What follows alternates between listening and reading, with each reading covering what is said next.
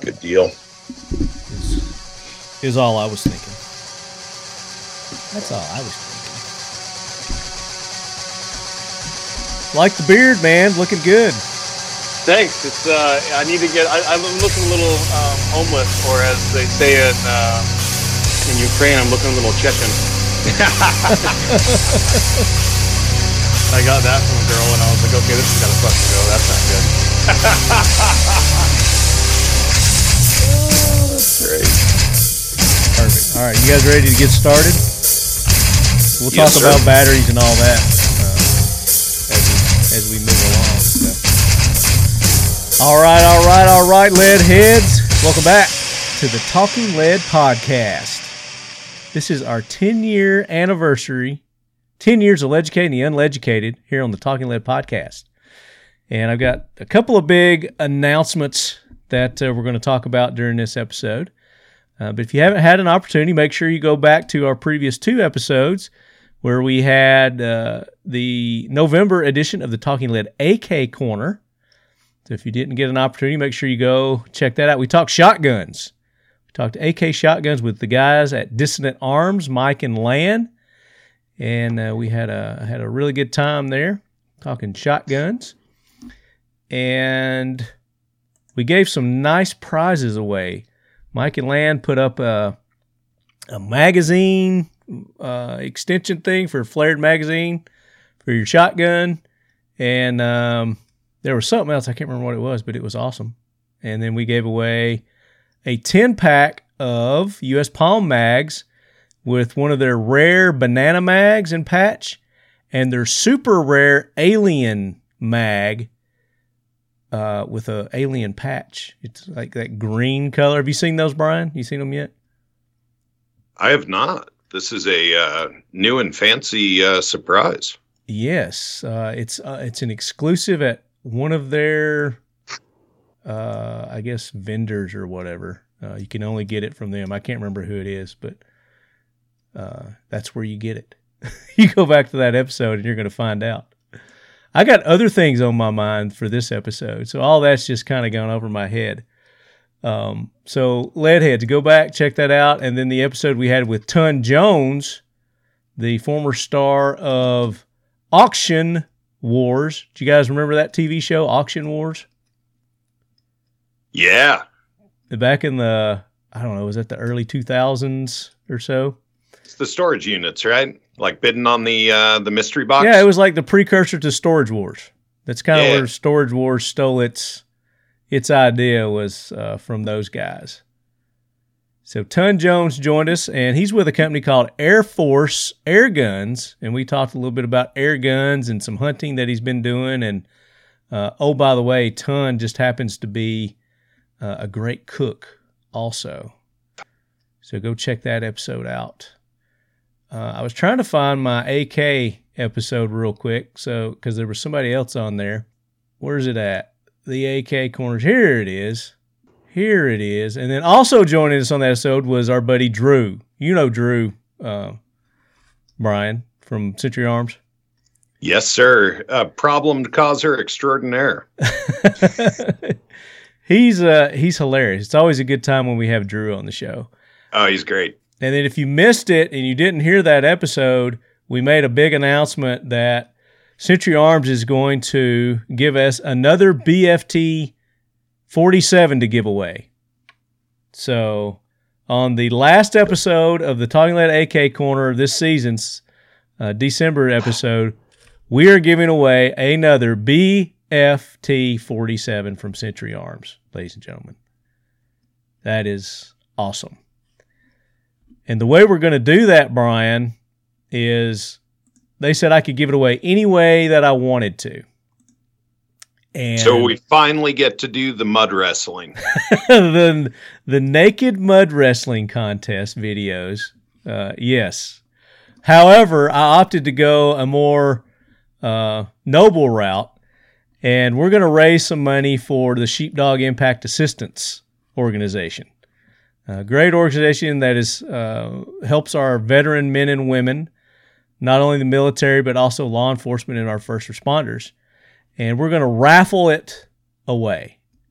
So as you're listening to this, it should be around Thanksgiving. So November the 23rd, 24th, 25th.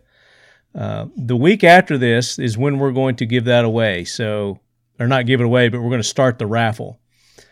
So be listening, watching the social medias. I'll have links posted to Sheepdog's website for the raffle tickets. I don't know how much they're going to be or anything yet. That's all still in the works. But next week is when we're going to start it, and it's going to run until the 15th of December. And I'm going to postpone our normal 15th release date of the AK Corner to the 20th to give us plenty of time to raise as much money as we can for Sheepdog. But that's how we're giving it away. That's how you're going to be able to enter to win if you didn't win the last one, because we only gave one, so a lot of you didn't win, obviously. BFT-47 coming from Century Arms through a raffle. So I thought that might be a little better than mud wrestling. Boo. Boo.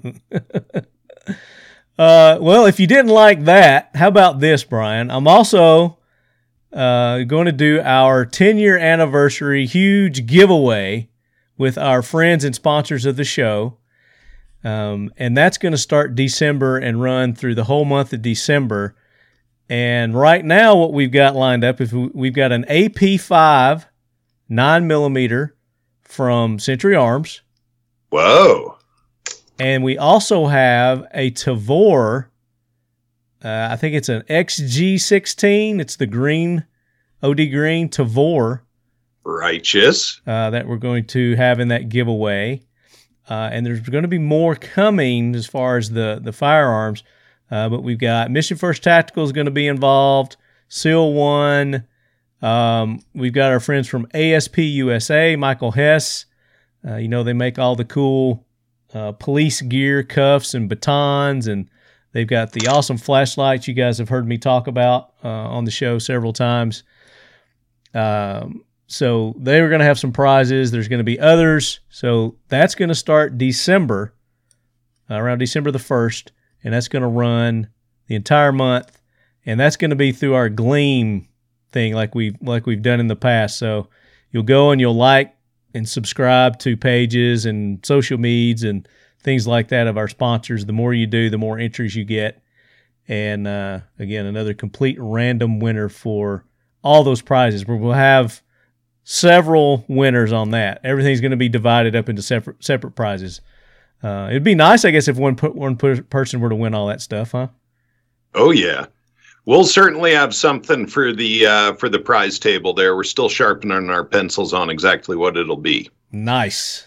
Yeah, we're excited for that too. So more to look forward to. Occam is going to jump in on that, and we've got several others that are going to yet. So. Stay tuned for that. So that's my big announcements, our big giveaways that's coming. Rob would tell you that failing to prepare is preparing to fail. He's not a prepper, but survival skills, personal preparedness, and self-sufficiency are important skill sets in his book. His firearm of choice, the Kel-Tec RDB Survival, says a lot about him. This great compact bullpup rifle fits in a pack and tight spaces when he feels like bugging out.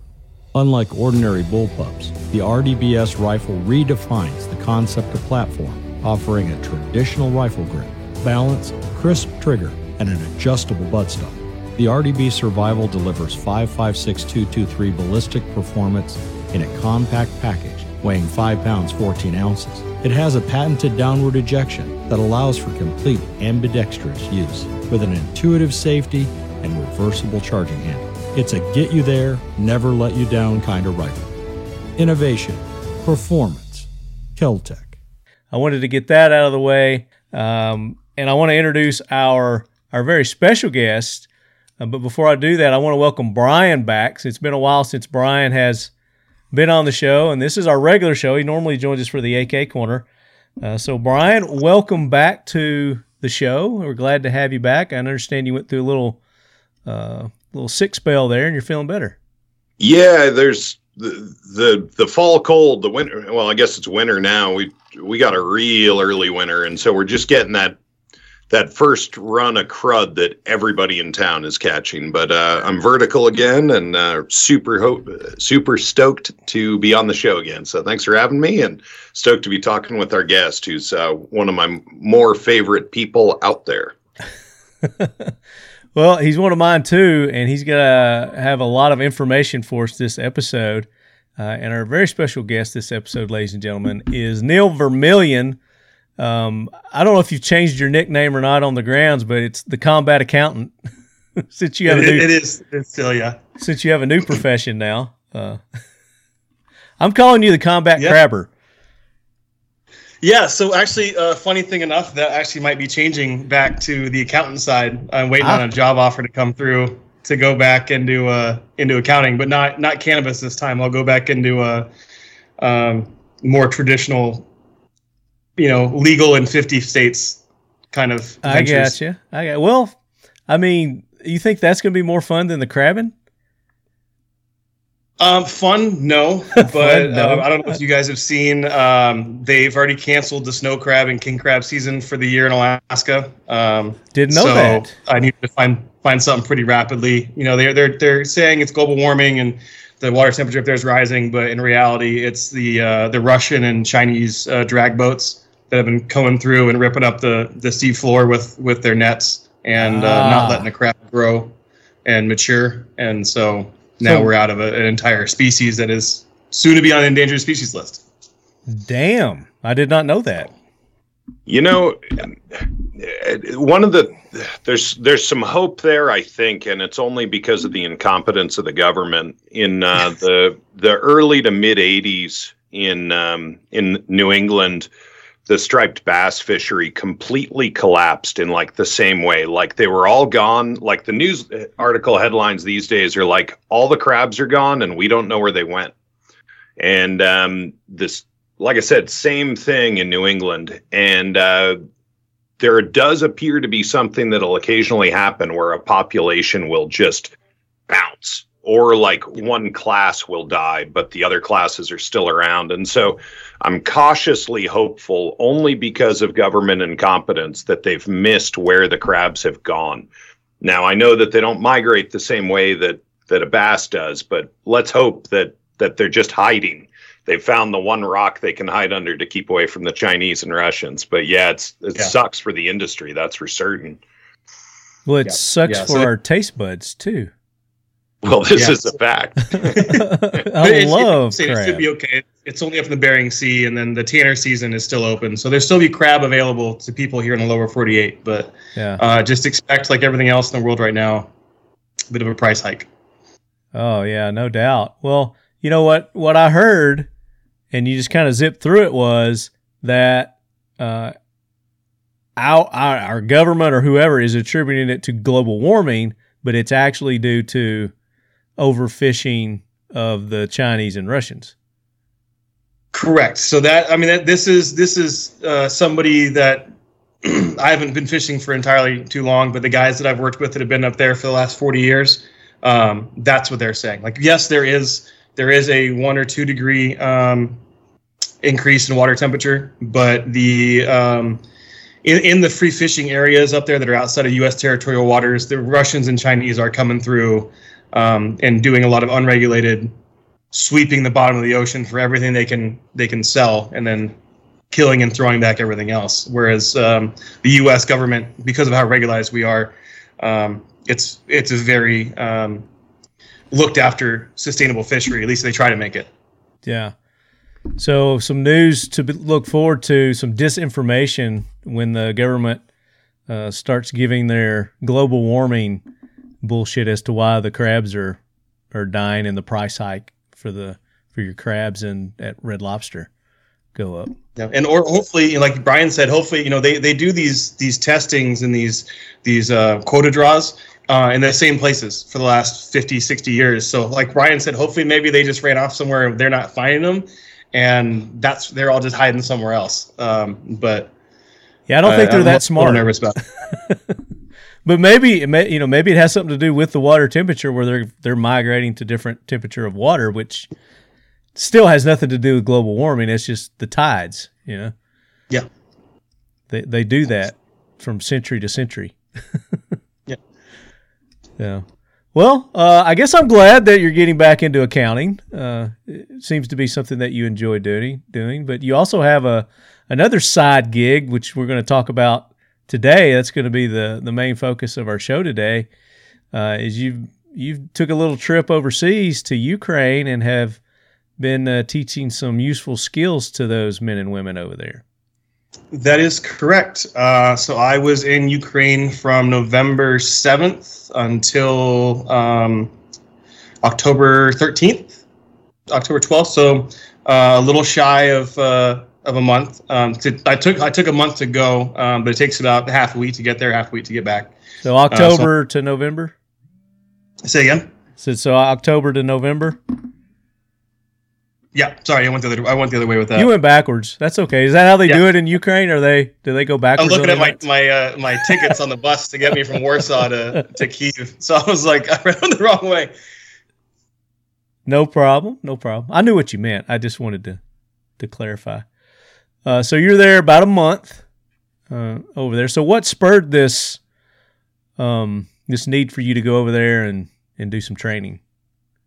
So while I was in Alaska this summer fishing for salmon, the company that I worked with in Iraq back in 2016 when we trained the Peshmerga and fought ISIS reached out to me and said, hey, do you have any interest in working with the Ukrainian military?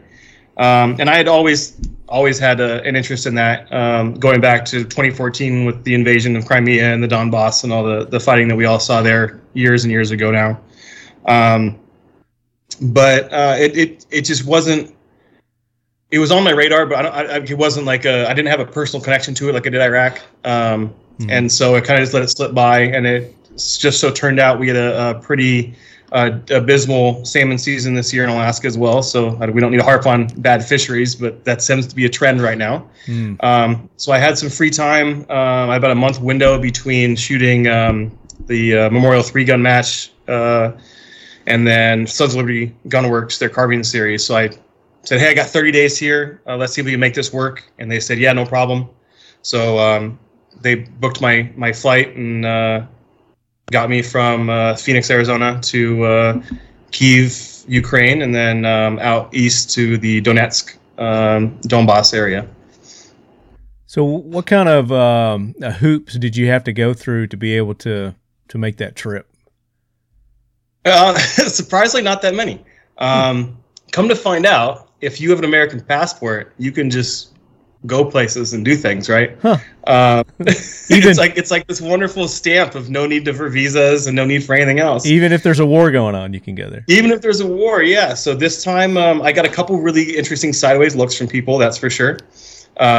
So going into, I landed in, Amsterdam, then Amsterdam into Warsaw, Poland. Getting my passport stamped there, the woman at the immigration little kiosk, she goes, oh, so what are you doing in Warsaw? And I was like, I'll be here for like 12 hours. I'm not doing anything. And she's like, where are you going? I said, Kyiv. She goes, Ukraine? I said, yes, ma'am. Is there another? Oh, yeah. She's like, so American Legion or International Legion? I was like, no, I have a job. I'm going to go work and train. And she's like, for how long? Like, she did not believe a word out of my mouth at all. I was like, for 30 days, I'll be back. Here's my return flight. You know, here's where I'm staying. Here's, you know, that. She's like, good luck. And I was like, okay. And so like, was it a sincere good luck, or was it just like, nice to see you? It was one of those, I hope to see you again kind of good lucks. Oh, okay. And so then I spent some time in Warsaw and then took a bus from there to Kyiv. And then once again at the Ukrainian border, I was actually carrying over another 2 duffel bags worth of stuff for my team. So of course they go through. I'm sitting there with one military aged male who is the only military aged male on this bus. Everybody else is female because men of our age group are not allowed to leave the country, much less return if they've left, because now they're draft dodgers. So they're like, who is this very large bearded American man, and why does he have 6 duffel bags worth of equipment with him? So they went through all of my gear again, looking for, they're like, where are your weapons? Where's your ammunition? And I was like, all that stuff's in Kyiv, all that stuff's in Donetsk. And they're like, you're coming here without weapons and ammunition. I'm like, you don't allow me to. I come here with mine detectors and NBC gear and, you know, all this kind of stuff. So then, you know, they gave me a little hassle there. They delayed the bus by about an hour, and then I was on my way. And that was it. You're there, ready to go to work. Yeah. And the timing could have been better, because they just started those UAV and cruise missile attacks the week before I had shown up. Oh, damn. And there's an ongoing joke in the company of whenever Neil shows up, shit goes sideways. And, of course, it does. So I roll in. I'm looking at my so let's see. I rolled in Thursday afternoon. So I was there Friday. We go to the bar, have a great time. Kyiv is still open. It's still a normal city. Uber's activated. Tinder's very active. We can talk about that later. It's pretty fantastic. Okay. So, you know, we go out. I'm getting a lay of the city, kind of, you know, seeing the sights, kind of get my gear together. And then Monday morning is when the Russians like to attack en masse. And so that was also the day. That was the first, maybe the second blitz they had of, you know, 100 cruise missiles and these Iranian drones attack. So we're sitting there in Kyiv, outside the city a little bit, but still within Kyiv proper. And we hear the explosions, we're hearing stuff, and we're like, okay, this is normal. But then we hear small arms fire. We hear, 25, 30 millimeter, 40 millimeter stuff going off, which is not, you know, your normal things in the area. We're hearing, you know, PKMs, we're hearing AKs, we're hearing like, what the hell is going on? Like, did they just invade from Belarus? Because that was the big conversation at the time, about a month and a half ago, where they were worried about that. So I was just like, fuck, like I haven't even zeroed a rifle yet. I haven't set it, like I've just set up my gear. Like we're literally in a ground battle. What's going to happen? I'm freaking out because this is kind of what happened last time in Iraq. Well, come to find out, the Ukrainian civilian populace, because these drones are so slow, they can shoot at them. So on this particular Monday, everybody decided to go out their balcony and try to shoot them down. Nice. And so, I'm target practice. Hand to God, the mayor of Kyiv came out and said, please do not shoot from your balcony at the drones. Let the emplaced AA guns take care of this for us. So people were just like, you know, this is like a turkey shoot or something. They're just going out and popping drones just off their balcony. With a beer in their hand or something. Yeah, at 8 a.m. they're just out there just popping shots like it's the, you know, the international 5-stand course at your local sporting clays. That's awesome. I'm sure you took part in that, right? No, I was more concerned. Like my pucker factor was at about 100. I was super concerned about guys on the ground and me not knowing what's going on. And then we found out about that, and I was like, I hate everybody. This is just another Monday for them, right? Yeah. You get desensitized pretty damn quickly to those things. Imagine. So when you got there, and you said Kyiv is open for business, and you know it sounds like they're going about everyday business is.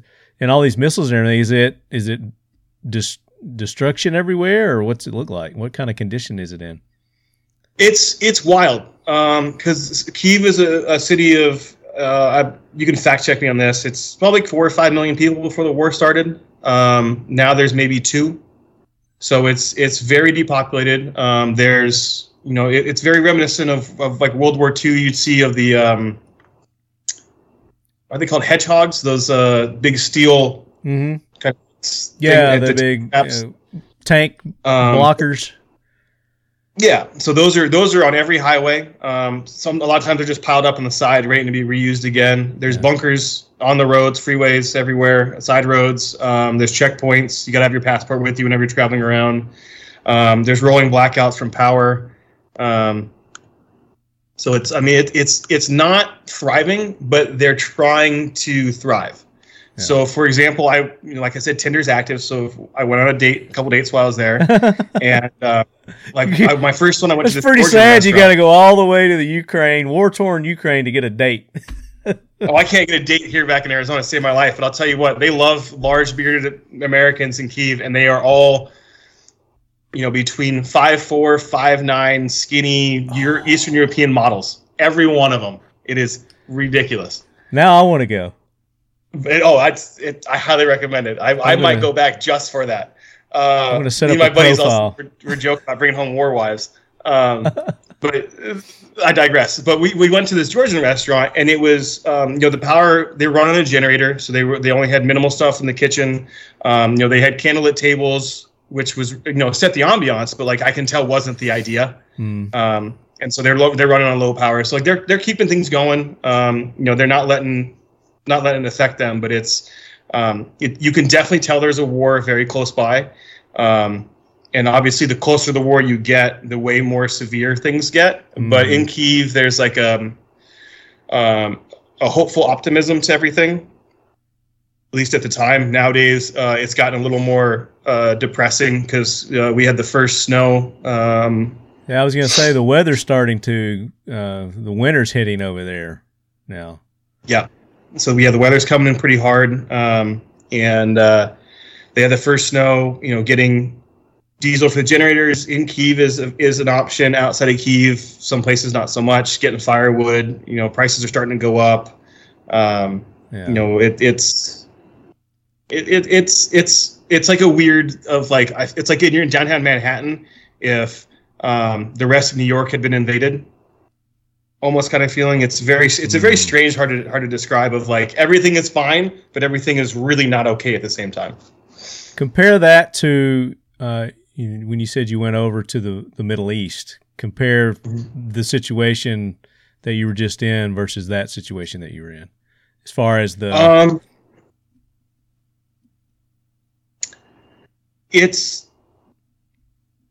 The Middle East feels more like a war zone, everywhere. At least to me, it did. Ukraine feels like a war zone at certain parts of the city. If you go down in downtown Kyiv, they have the destroyed Russian armor display.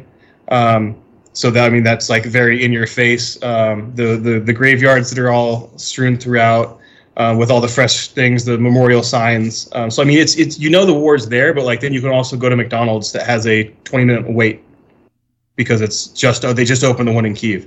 Oh, wow.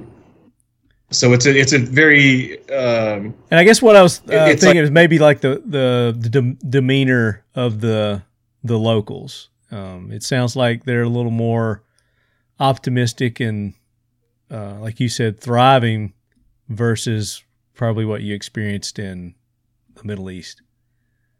They're trying to be. They're trying to put on a good face, but at the same time, you talk to these girls and they're like, I slept in my hallway because I'm afraid that a cruise missile is going to hit the side of my building and I don't feel safe in my apartment. It's they're very, I will not let this affect my life. But then, I guess kind of behind closed doors, they're a little more scared of what's going on. Yeah. Rightfully so, and you have to have the conversations in the way I kind of, being an accountant and using my brain and rationalizing numbers and stuff. I was like, you look at statistics. I mean, they're launching, two of these missiles will hit Kyiv and maybe 11 or 12 people will die. Sometimes only one or two. Statistically, you're more likely to get in a car accident on your way to work and die doing that than you are to get hit by one of these missiles and being killed.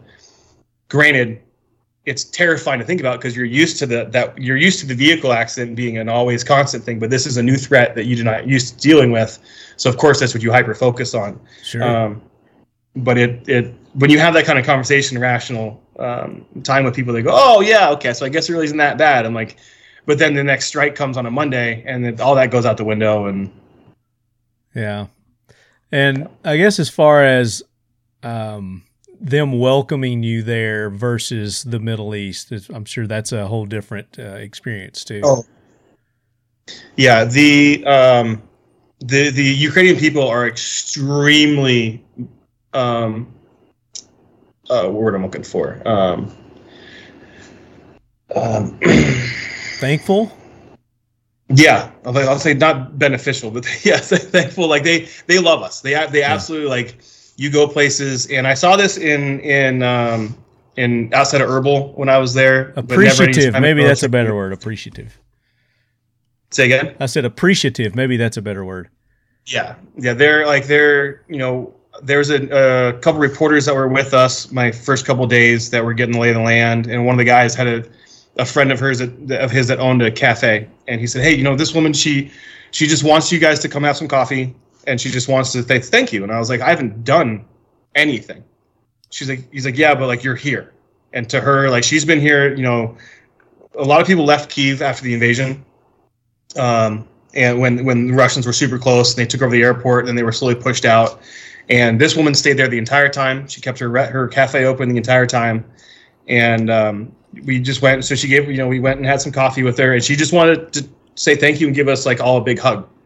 And it was super cool to see. It was super sad, but it was super cool to see that sort of, you know, in telling her, look, I haven't done anything. I got here yesterday. You know, I've done nothing for your country. I've done nothing for you, but I'm here to do something. And I think that like that's what she needed. You know, I'm glad that somebody from America, from NATO countries is physically on the ground here and is in Kyiv and is doing something about the situation that's going on. Right. Well, this is, like you said, the fact that you were there and you were willing to, and you're getting ready to, so makes sense. But yeah, the gratitude that they are showing you versus when you were in the Middle East, probably completely different, two different types of, again, I'm searching for words here too, but I guess feelings of whether they want you there or they don't want you there kind of deal. Yeah. In the Middle East, there were still a lot of people I saw that didn't want us there or were skeptical because they were so used to seeing white Americans there for so long. Yeah. But Ukraine is definitely like, oh, there's other like people like me that are here. You know, the cultural differences are pretty big, but it was, I definitely felt more welcomed in Ukraine than I did in the Middle East. Like I would get in taxis, and just a 40-minute taxi ride to go to dinner in Kyiv and not worry about it at all. Whereas even when I was in Erbil and I had my own Hilux, I was like, all right, we're bringing a gun. You know, we're like, we don't really trust these people 100%. We trust the areas, but you know, who really knows? Yeah. But in Kyiv, like there was zero concern about in personal safety. There was, you know, everybody there was like, everybody's on your side. You don't have to worry about. Yeah. I get it. Yeah. And I want to talk about more as we get into this. We got a lot more to talk about. But before we do that, Neil, we do this little segment. It's called the Planes and Trains. And we take care of some jack wagons and we honor some Leadhead Brigade heroes. And we're going to do that real quick before we continue on with your story. So, Gunny, bring that train in. Hoorah, Semper Fi, do or die, hold 'em high at 8th and I. It is time for the Talking Lead Jack Wagon of the Week, so brace yourself, baby. All right, the train has stationed, and I've got a couple of jack wagons that I want to take care of, and then I know we've got at least one so far listener jack wagon. So I'm going to go to the listener jack wagon first. And this comes to us from Leadhead Giddy Up, Jonathan Gallup. And as everybody knows, you know, the elections, we just went through one of our election cycles here, and I guess we're still doing it in some of the states. They're still battling it out. But Jonathan says, Lefty, Michigan lost all lawmaking bodies to the Dems last week in the election, and the governor is still Gretchen Whitmer. Isn't that the one that they tried to kidnap? Gretchen Whitmer? She's the one that the FBI tried to kidnap, if that's what you mean, and then set up some yokels. Yeah, okay. Yeah, that's the one. Got acquitted. So, yeah, the FBI totally tried to kidnap her. Sorry, please go on. You said those guys got acquitted? Oh, yes, sir, they did. Oh, nice. Okay, I didn't. Yeah, no, they got set up. I didn't studied super carefully, but there was an FBI agent or informant who got the dudes high and then slept with them. And I'm sorry, but most men don't have, you know, once you've gotten them high and gotten them laid, you know, you own them at that point. And I believe that came out in the case and was not helpful to the prosecution. But there was a bunch, basically, like there was a group of 5 dudes and 3 of them were FBI-related people, and they were the ones who came up with the plan and everything. Well, see, and there you go. You don't hear that story. They don't talk about that in the news, in the media. I'm aware, but you can find it. It's pretty great. That's awesome. I love it. I'm gonna have to look that up now. So Giddy Up goes on, says basically minutes after the election, they began their gun control business again. And he provides a link, but what a load of hogwash, he says. Nomination is obviously the opportunistic Dems and the idiots who helped vote them in. This hasn't happened in 40 years, and when they had control last, Flint, Detroit, Lansing, and Grand Rapids were all rotting from the inside. I'm beyond pissed off because of this. I wonder why. You basically don't even need to look at the link. It's all the tried old talking points. 10-round mags, safe storage, the return of the almighty gun boards. Don't get me started on those. Same stupidity, different day. So anyway, I hope this message finds you and yours well and in good spirits. So that is a great nomination there. Giddy Up. Thank you for sending that in. And yes, they definitely are going to get a ride on the jackwagon train. You guys have anything to add to that? All gun laws are infringements. Yeah. You know, and like, if you're waiting for somebody to come save you, go to the bathroom and look in the mirror. There you go. All starts with you. All right, y'all have any jackwagons? Neil, you got a jackwagon? Got anybody you want to throw on the jackwagon train? Let me do mine. I've got one here. And this comes to us from Texas. It says, Texas mystery man dubbed Edward Scissorhands cuts neighbors' trees overnight. So it says, neighbors want to nip this vandal in the bud. A mystery man who residents have dubbed Edward Scissorhands has been bizarrely snipping branches off residents' trees late at night in Fort Worth, Texas, stumping cops and neighbors. The self-appointed arborist oddball has trimmed at least a dozen trees on streets in front of homes in the area and was caught on camera several times mid-snip, according to CBS. Sometimes he'll just take a little bit, but then other people's trees, he'll take massive gobs. Neighbor Ashley somebody fumed. They're pissed that this guy is going and trimming their trees. He's not like cutting them down or anything. He's actually trimming them and making them look nice. And these people are upset about this. I was going to ask in what context? Like, is he just like shaving off a side of a tree, or is he like trimming the tree? Because I pay a lot of money to have someone do that for me. So if he can live next door to me, I would love that. Exactly. Right, I'm going to offer, you know, that this guy can come to my neighborhood. I'll even put him up, you know, if he wants to do my trees. Because yeah, they charge an arm and a leg. I had a company come out a couple weeks ago to give me an estimate on trimming some of my trees and branches. And it was just like 4 trees. And you know how much it was? $3,000. They want to charge me $3,000 just to trim some trees, some branches. I thought my 1800 was bad.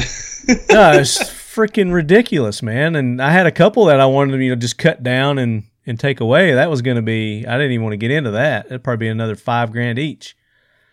Yep. But it goes on to say, in a home surveillance footage, the branch bandit can be seen doing the deed, normally at around 3 a.m. with an unleashed dog, before stepping back to admire his work. It says, I was talking to my wife, Emily, and I was like, hey, we had a storm last night, this guy said, referring to down limbs in front of his home. So I guess he's not carrying the branches off. You know, I guess maybe that's what they're pissed about. And she was like, oh, no, that's Edward Scissorhands. And so I was like, what? His wife, Emily, said the limb lifter had earned the nickname, a nod to the 90 movie Johnny Depp. I think we've all heard of the Edward Scissorhands movie. People in the neighborhood were talking about it and seems like he was just hitting certain streets. Police are now using the footage to investigate who the unwanted tree trimmer may be, the station reported. He starts trimming the tree and admiring his work and kind of stepping back, said Danny, adding he wants the guy to cut it out. We really just want him to stop doing this. So, there you go. And the guy who's cutting the trees is not my jackwagon. It's these idiots that are complaining that someone is beautifying their neighborhood for them, which obviously they're too lazy to do themselves.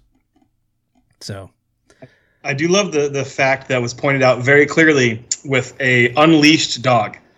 Yes, you know, that's probably more, they're more pissed about that than anything. Yeah, here that person is on that HOA for sure. No doubt. No doubt. And I've got here's a little picture. Here's that surveillance footage. Here's the dude. Looks like he's got his jogging pants on and whatnot. But this is great. The surveillance footage that they have of him. Here's some of these bonehead neighbors. He's like, duh. So that's the America that we're dealing with. And this is in Fort Worth, Texas. There you go. So, all right. So that's my jackwagon. Did that spur any jackwagons for the two of you? Well, as you know, Marty, I've got a really long list, but we had talked about going over the happenings in Moscow, so I can cover that real briefly. Okay, yeah, let's talk about that, because I know a lot of people are anxious to know what's going on there in Moscow with that the murders that just happened to those college students that got stabbed to death. Well, the first thing to know about Moscow people is that if you call it Moscow, they get all uppity and say, no, not like Russia, it's different. But the funny thing is that if you have any Russian friends and you ask them how they pronounce Moscow, they'll call it Moscow. And so there's this funny, there's an interesting thing. Another big deal with Moscow is it's like Prescott, Arizona. Prescott. It's Prescott. Oh, yeah. Totally. It's not Prescott. It's like, fuck you. or Buena Vista, Colorado, which is the funniest thing ever. It's Buena Vista, but they're like, no, that's not how you say it. That's a Mexican word. It's Buena Vista. I love it. Yeah. So anyway, the other thing that's, Moscow, one of the reasons I love it is that it's up until COVID and the Great Reset and all that, it was like stepping back into 1950s, 1960s America. Very Mayberry, very low crime rate. We've had a couple of odd killings in town in the last, like two mass shooters with low body counts, but still shocking for just a little town in the middle of prairie, basically. We do have a university and another major state university over on the other side of the border in Washington. And when longtime locals introduce themselves, they'll often say like, hi, I'm Bob, I'm a vandal, which is University of Idaho, or I'm Jane, I'm a cougar. And people say that unironically with a straight face. Yeah. And so it's just the universities are a really central part of the identity of the town. And Sunday morning, some kids woke up in an off-campus housing, like an apartment house. Mm-hmm. And discovered that four of their housemates had been stabbed to death overnight. And there was blood, actually. There's a crazy photo up on the interwebs of blood leaking out and dripping down the foundation of the house. So everybody's being extremely tight-lipped. I've got a few friends who are cops and other friends in local government, and none of them are saying anything. And so I don't have any inside scoop. But we've been following it enough to where we've kind of got a decent idea now that basically there was a keypad on the door. So anybody with the combination could get in. Mm-hmm. And two of the girls had like 10 conversations within 30 minutes with an ex-boyfriend of one of the victims. And so nothing's definitive yet, but that's the first piece of data that has things starting to click into place. And the police have been very clear that they were targeted. They haven't said that they know why or how that they know that. And there were some early missteps with the local police, because there are no murders don't happen here. Violent crime. They don't have the experience. right? Yeah, and these are good people. And the police chief apologized publicly for two things midway through last week. One was saying that there was not a threat to the community, and the other was in being late to give a press conference at all. I think it was like Tuesday or Wednesday after the Sunday when it happened, when they first had a press conference. And he was getting a lot of heat for that. And it was the first time in 25 years that I can remember a public government official apologizing for anything. And it was so refreshing to be like, what a stand-up dude. Yeah. You know, he just took it right on the chin and said, I should have done better. We will do better. What more can you ask? And I celebrate that and want to make a big deal about it, because that's what's missing from almost every other politician in America right now is some sense of ownership and responsibility for the calamity they've brought down. So that was one thing. And the other thing I'll say is that both our sheriff and police chief, I am not a fan of gun laws or, you know, a lot of laws in general. So I'm not a big, you know, thin blue line guy. However, both our sheriff and police chief have forbade their officers and deputies from investigating the legality of any firearm or suppressor they come across. So if you get pulled over in Moscow with a full auto shorty with a friggin' oil can, oil filter screwed to the front end, they can't touch it. They can't even write anything down about it. So these are people that our law enforcement typically really is pro 2A and is awesome. And so for anybody that's in the Moscow area that happens to be listening, telling your local government people that we really like the chief and we don't want him gone, I think is probably a good idea. Very good. Very good. Here's just an update that I found here. Moscow police provided an update on the investigation of the quadruple murder at the University of Idaho. Investigators have been looking into reports that Kaylee Goncalves, one of the four students killed, had a stalker. So there's something there. It says the police have pursued hundreds of pieces of information but have not been able to identify a stalker or verify that Kaylee had one. And if you've got information that can help detectives, you're asked to contact the tip line 208-883-7180. Or you can email tipline at ci.moscow.id.us.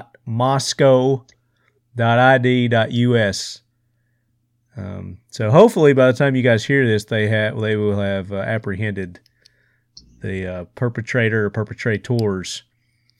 I mean, I would think there had to be more than one to take out that many college kids, you know? Yeah, before we heard about the ex-boyfriend, I was having...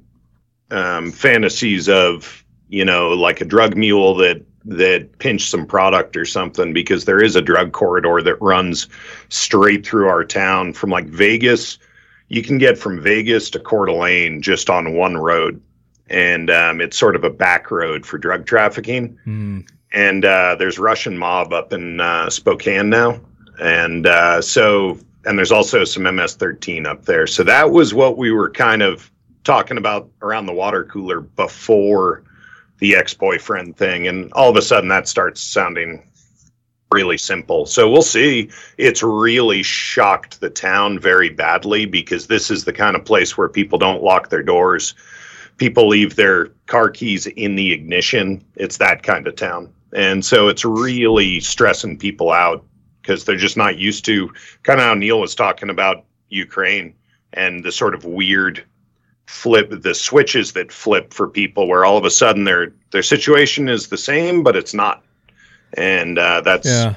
Well, it's going to be like that. I think it's going to be something like that. The gay club that was just shot up. Where was that at? Colorado Springs. Yeah, Colorado Springs, where the perpetrator, again, fits the complete mold of every... mass murder that we've seen up to date. Is they had a prior record. There were warning signs. He had been arrested before for things, and he was let go just to go and do something like he just did. So I'm not going to be surprised if there's somebody's got mental problems or people. I don't think it's going to be. It's probably just going to be one person. But again, the murder weapon too. They say is a fixed blade knife, which they haven't recovered, so they don't know for certain what it is. But it's some sort of a cutting instrument, stabby instrument. Yeah, they're having a real hard time finding any big clues apparently, and they were looking around. K-bar was getting thrown around as what it probably was, but nobody sold one recently in town, and there's only a couple sporting goods shops in town, so it's stumping them. They've brought the FBI in. They're using their psychological like profile team like they do for serial killers. Yeah. So they're throwing everything they can at it, as far as I know. Yeah, I mean it's just weird that they don't have some better leads, yeah. Especially in today's technology with all the cameras and everything that people have on their doors and mm-hmm. and whatnot. Do you guys have a lot of those cameras in your town? Far too many of them. Yeah. They pipe all that stuff to the feds, and so I'm just seriously not a fan. But yeah, it is ubiquitous here. Yeah, I would think that would probably play a big part in their trying to solve this. But. And they do have a bunch of video, just not anything that's conclusive yet. So we'll see. Gotcha. All right, well, let's counter all this negativity with a little positivity. And I don't know how positive this is, but my hero, one is the guy who's trimming the trees there in Texas. He's one of my heroes. I love that guy. And his dog. Now, here's another one. This is, again, another Texas story. And this is, I don't have the date line here. I'll find it when I read his story. So this may be the most blunt help wanted ad of all times. It's Texas business under fire for now hiring non-stupid people sign. So this guy is my hero. Walter Parsons, owner of Pets Gone Wild Resort, bought the eye-catching sign after growing frustrated at some of the workers whom he had previously employed. We're trying to weed out the people that do come in. We hired one last week that lasted 3 days, Parsons told this news station. While the unconventional tactic seems to have worked for Parsons, some locals have taken offense to the unconventional signage. What does it say to prior employees? Oh, we think you're stupid, so we're trying to hire somebody that we think is smarter than you. A Pasadena resident named Taylor, now there's a stupid name right there, told KHOU11. The fact that they felt so emboldened to put something up like that, it's disgusting, it's distasteful, and it's unprofessional, Taylor said. He must have been one of the people that they didn't hire. Despite the criticism, Parsons said that within 24 hours of putting up the banner, he found 3 applicants. The pet daycare owner said previous staff were unmotivated, often paying closer attention to their cell phones than the pets they were being paid to look after. Repeatedly, get off the cell phone. You got dogs to watch. Okay, put the cell phone up. Go back out there. 20 minutes later, she's back on her cell phone, Parsons said. At least be as smart as I am. So that's all he's looking for. Come through here and take a tour. It's a major problem right now. Major. And I think it's a combination of drug use and mental health issues where a lot of people just are not performing to their IQ, to their potential, let's say. Let's not even talk about IQ. Just when people are as worried as they are about different things right now, boy, is it showing. You know, the difference between now and pre-Great Reset is insane. It's lack of holding this generation accountable for their actions and the coddling, the incessant coddling that's happened over the last few decades. It's catching up to us. What is that movie? Idiocracy. Idiocracy, man. Yep. It's real. Yep. It is absolutely real. It's a real thing at this point. And I think that we should start talking about phone addictions, which we all have, as more like a drug problem than not. As far as I can tell, social media and phones in general function nearly identically to a chemical drug. And it is doing really bad things to our brains and our society. So I have an anecdote about that specifically. Brian, 100% agree with you, because when I got back from Alaska, both times this last year for winter and summer fishing, our phones don't work up there. You're out in the ocean, So I'm like, this is a brick. All this is like an MP3 player, you know, and movies at night. And so I came home. I'm used to my phone not working. I lost my phone in my house. Don't care. I'm so used to not working. No big deal. For like a week, I found my phone after like 3 days because I wasn't concerned, but I eventually was like, I need to find my phone because I don't want to buy a new one. But people are like, I heard you lost your phone. Are you okay? Like, is everything fine? I'm like, yeah. Did you call me? Did you text me? No. Well, then what are you worried about me losing my phone for? Well, because then you're not in communication with people. I don't need to be. I don't need to check Instagram or Facebook or YouTube or all these, these different things. I don't need to be in constant communication with you, because guess what? Life, like, if you want to see somebody, you just go out the door and you can go find them. Like, and you can interact in person. It's great. It's like we used to do back in the day. Speaking of, how your town is, kind of stuck in that the 50s and 60s, you'd remember back in the day we'd ride around and find, where's everybody at? Oh, look for all the bicycles in the front yard. Uh-huh.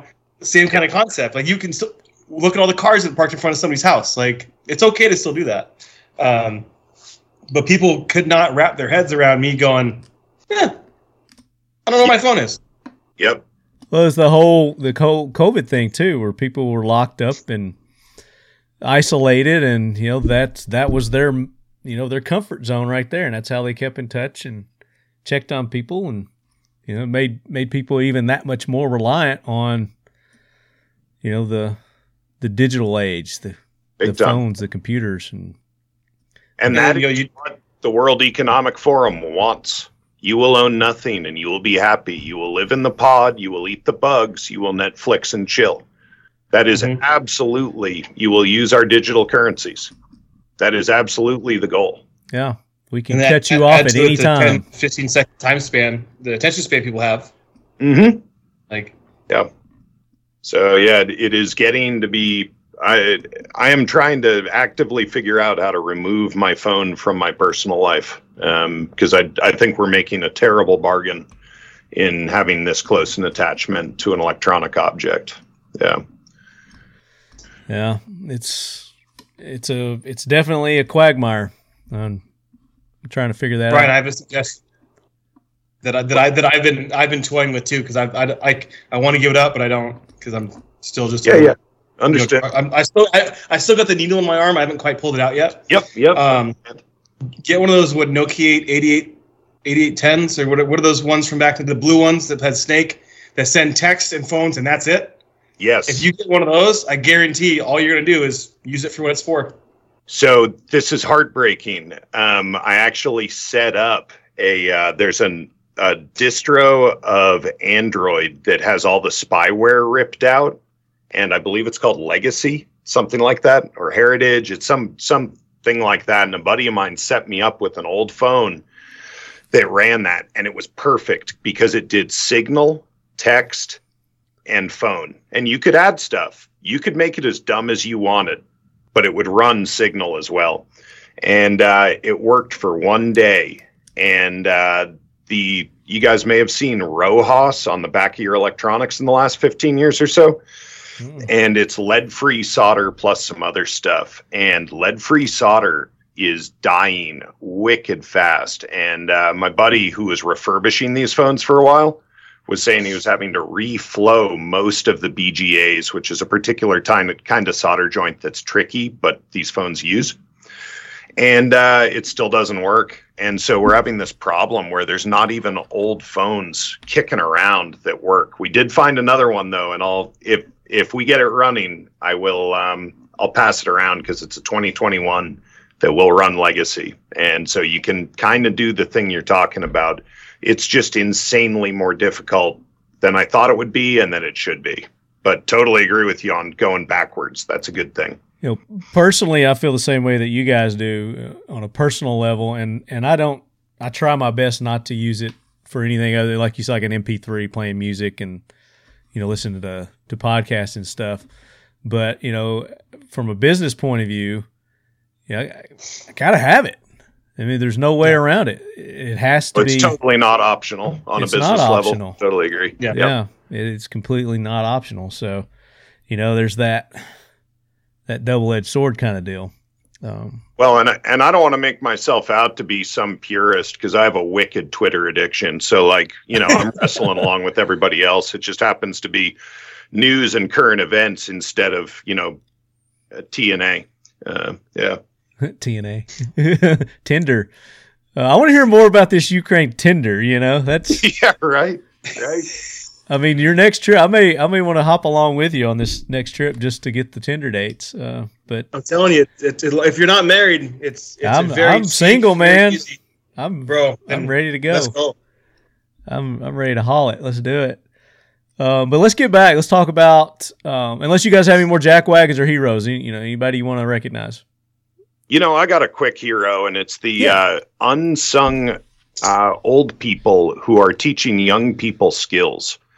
And we have two ladies who I won't mention by name because they're pretty private people, but my daughters have been adopted effectively by two old ladies who are teaching them tatting, which is lace making, and sewing and knitting and crocheting and macrame and all these cool fiber arts. And we got to know them through, we homeschool, and my wife and kids were walking around the neighborhood all the time. And one of the ladies has a bad hip and asked if they would mind taking her dog for a walk.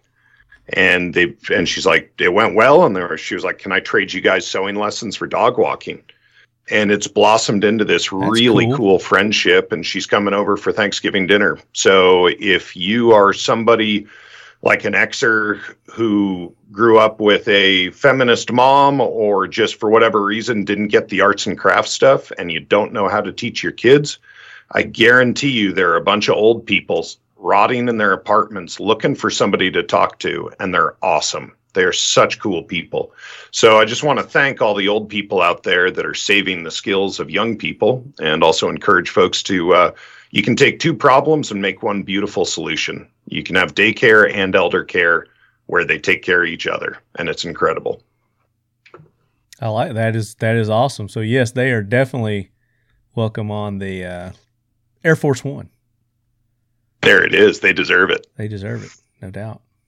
Hey, Leadheads. Dwight Settle with Seal One. Just here to talk to you and tell you a little bit about our product. Seal One CLP Plus is a bio-based, non-toxic product. It comes in a paste, liquid, aerosol, and pre-saturated bore-specific patches called sealskins.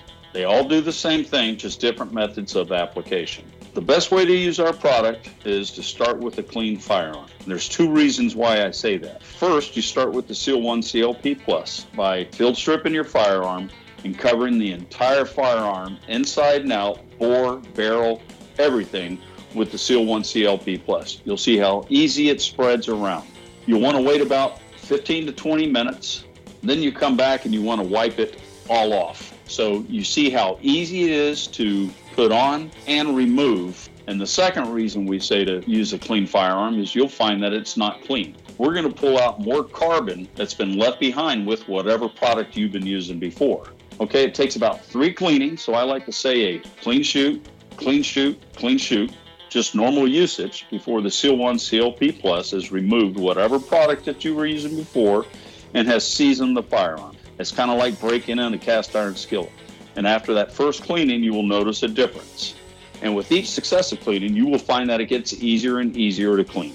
Seal One CLP Plus is a dry lubricant and is designed to work as such. You will find that malfunctions are virtually eliminated when used properly, because the majority of all malfunctions are caused to carbon buildup. And with the Seal One CLP Plus, the carbon does not build up. Seal One CLP Plus is safe on all metals, plastics, composites, polymers, rubber, wood, and leather. Seal One CLP Plus is a one-and-done formulation. No other products are required or needed to clean and lubricate and protect your firearm. That's why we say Seal One and done. Seal One is a proud sponsor of the Talking Lead podcast and the Leadhead Brigade. Use the code LEADHEAD for a 25% off discount. All right, let's pick back up. Let's go ahead and start with our listener questions, and that'll get us going and get into hearing more about Neil's experience over in Ukraine. And I didn't make a post this time, but I did do like a little thing before we started recording, and it looks like I got some pretty good responses here from our lead heads. John Adams III asks, any unique firearms being used? How does your experience compare to how the war is being depicted in the media? Okay. Two-part question with vastly different and longer answers. Yeah. Let's start with the how does your experience compare to how the war is being depicted in the media? So I'll be honest with you. Since I've been home, I try not to watch anything in the media about Ukraine. I just talk to the guys that I've met and know out there. I don't trust the media, as majority of us don't anymore. Yeah. Well, we'll get it firsthand from you. So you tell us, you know, what you're seeing there. And I mean, you kind of touched on it a little bit as far as the day in and day out. People are just trying to live their lives as normal as possible with, you know, while being bombarded. Yeah. Let's start there. Thank you. That's a great segue into this. So, you know, if you're in Kyiv, you know, we talked about that. We touched on that briefly. It's, like we said, kind of day-to-day life, but obviously some changes. The farther east you push, the more serious things get pretty rapidly as well. Driving from Kyiv to Donetsk, where I was before I came home, took us about 13 hours. Let me pull a map up while you're talking about this, and that'll help our video audience. And this is also we Ukraine works on a different schedule. You know, there's you know, I need you to be there at 1700, so I need to SP at 09. Well, in Ukraine, it's like I need you to be there today, or maybe tomorrow, and they're like, okay. So you know, when you travel, things go a little slower. You make stops at these little places, and you get chai, you get coffee, you get snacks. We stopped at a place, and some random guy just heard us speaking English and saw us in uniforms and bought us a bunch of energy drinks and protein bars. You know, like I said before about people being thankful and happy that we're there. Yeah. So yeah, if we're looking at this map in Kyiv, and if you go east to the Dnipro River, so a little farther, so you've Korkivka, Belgorod. So if you're looking down in the right-hand corner, the Donetsk. Yep. So that was just outside of there is where I was for the last week of my time there. East or west of it. We were surrounded by Russians on all three sides. Oh, and Donetsk, you were on all north, east, and south? It's kind of. So it was without getting so a lot of things I want to talk about, but I don't want to do OPSEC problems. Yeah. But basically, there's a corridor from we don't have control at the time. We didn't have control of Donetsk proper, and there's basically a channel of Ukrainian, like a finger of Ukrainian power that progresses in there down that freeway. I think it's the MD-39, whatever that blue one is right there above to the top left of Donetsk. M30. M03 or this one? That one right there, yeah. Okay. E50? So in that area around that freeway is where the Ukrainian military has pushed into that area. So they kind of control along that freeway up to the northwest and the west. Control along south and then east, and then on the west-hand side of the MO3 freeway. So it was always a concern of ours that middle of the night that they'd get frosty and they would push through these towns, and they would cut us off. Our nearest major town that we could get to was Dnipro. So if you go northwest of there, other direction. It's on the Dnipro River. It's about a 3-hour drive from Donetsk. Okay. So it should be Dnipro right there. So that was like, so when I left Ukraine, I was in the Donetsk region. I took a car, or we took a boat across a river. Then we took a car to Dnipro, and I took a train from Dnipro to Kyiv, and then a bus from Kyiv to Warsaw, and then a plane from Warsaw back to Arizona. So literally it was planes, trains, cars, boats, airplane. I mean, every form of transportation outside of a helicopter to get home from there. So where did you fly into to start off? Warsaw, Poland. Okay. So that would be northwest of Ukraine. There's Poland. Right there, Poland. So if you fly into Warsaw, I was there for a couple hours, met a handler we had there, and then hopped a bus from Warsaw to Kyiv. Oh, how long was that drive? Long. Yeah, like a couple of days. Yeah, it takes about a day and a half, 2 days to get there. According to my bus fare, you leave Warsaw at 11:15 p.m. and get in at 3:40 p.m. So, and you also cross some time zones, get a couple delays. So I think I arrived around 5 p.m. So that was. And how are people's attitudes in this part of the country further from the war? Not that great, because if you look just north of there, there's that big-ass Belarus, yep. And Belarus doesn't like the West. It's a dictator country that was taken over within the last 5 years. I can't remember the exact date. I met a girl in Warsaw. Her family were political refugees because she was setting up protests against the new dictator, and they were forced to flee, which was, that added a whole different thing. She called from Belarus, and I was like, oh, I'm a refugee. I was like, I thought you were Ukrainian. She's like, no. And then that led down that road, and I was like, holy shit, the geopolitical things in this area is insane. Right. But there's a bunch of Russian soldiers deployed currently in Belarus on that border, which if you look at that little finger that points down, it's really, really close to Kyiv. This one? So so it's the big concern is you have to push through, they can push through there down to Kyiv. Now, the big thing that nobody thinks about is the Chernobyl exclusion zone is right in between Kyiv and there. Ah. Because that was one of the things that I wanted to go see while I was there. I was like, can we go? And I wanted to see the Ferris wheel that we all know. Mm-hmm. And apparently in Ukraine, they're like, why do you go there? That has nothing to do with Chernobyl. It's in all the video games. Come on. Yeah, exactly. I was like, I gotta go see this. And they're like, no, you go see, you go see the town, you go see the radar station, this. And I was like, no, I get that. But my inner Call of Duty nerd needs to go see this. Right. Exactly. So unfortunately I was unable to do that. That was closed. That whole area is closed to the military now. Yeah. But down here in the south of Belarus, close to Kyiv, allegedly there are a bunch of Belarusian soldiers stationed there, as well as Russian. In reality, they say there's 20,000 Russians there. The Belarusian military is only 60,000 strong. They're not going to have a third of their army there.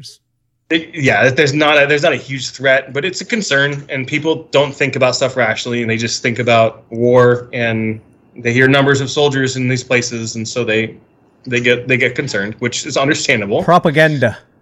Yeah. Oh yeah, and the propaganda is strong. It's very strong on both sides. I'd say stronger on the Russian and the Belarus side than the Ukrainian side, but they're definitely using. Is Belarus?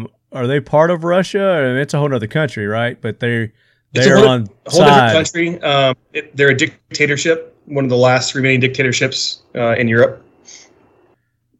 I only know this because of the last 30 days I had to learn this. Is their army part of this as well? Are they supplying soldiers and whatnot? Or are they just providing passage? They're providing passage to Russian military. But then you've got to think about... it's not just them. You've got, I'm not sure if you've heard about, the Russians are now recruiting Afghan special forces guys out of Afghan to fight in Ukraine. because they're being searched by the Taliban, and so they don't want to get caught and have their families killed, so they're providing them amnesty. You got guys coming from Libya. You got guys coming from all over the Middle East now. I haven't heard of confirmed large numbers, but I've definitely seen pictures and reports of at least a couple hundred. So kind of mercenary type. Yeah, it's like basically they're trying to turn them into like a an Arabic Wagner group, but folded into the Russian military. All right, so the trip from Warsaw to Kyiv, you make that trip pretty uneventful. Anything going on happening during that? No, just a lot of realization of what I was getting myself into. Like I said before, I was the only military-age male on that bus, which I didn't realize until we got to passport control. And I got off the bus because I was one of the last guys on. And I looked around and I was like, oh, this is like a bus of like 50 people, and I'm one male. I think there was two gentlemen probably in their 80s. And all the rest, women between the age of 21 and 45. It was just very strange to, and also be the tallest one by a full head. None of these women came up past my shoulder. Sure. So I was not, if I wanted to blend it in, I would have died. So obviously it was unique. It's pretty unique to have a Westerner travel this route, I guess, because like you said, you stopped. It's one of there's only two routes to get into the country. You've got to either fly into Warsaw and take a bus, or you can take the train. You can also take the train from Romania and Moldova, but those are Warsaw is like the 90 to 95% of Westerners will come to the country that way. Yeah. And you were the only one on this trip, obviously. Yes. Yeah. But you were meeting some people there that were already in country, or did some people come after you? No, I met my team there. There was three individuals already in Kyiv with you. There was supposed to be another one that was supposed to follow 2 weeks later, but he ended up in Africa doing some EOD work, and he should be traveling there within the next 90 days or so. Yeah. And I guess for our listeners who aren't familiar with you, didn't listen to the previous episodes that you're on, just kind of give your background and qualification for why you're doing something like this. Yeah, so I spent 6 years in the U.S. Army from 2003 to 2009. I was a artilleryman, 13 Bravo, field artillery. Went to some other schools, did some other jobs, and then when I got out of the military, became a firearms instructor. And then got back into contract work, military work. Ended up in Iraq in 2016 fighting ISIS with the Kurdish Peshmerga. A lot of people might be familiar with Charles Keating, Navy SEAL that was killed back in 2016. He died when our team was overrun. So I rock a lot of his gear. They have the C4 Foundation, which I would shamelessly plug at every opportunity that I ever get. Plug it. So C4 Foundation. Those of you that don't know, is the Charles Keating IV. We call him Chuck Heavy. He's here from Phoenix, Arizona, where I live now. A lot of guys that I shoot with currently. I also shoot competitively. They grew up with him in high school.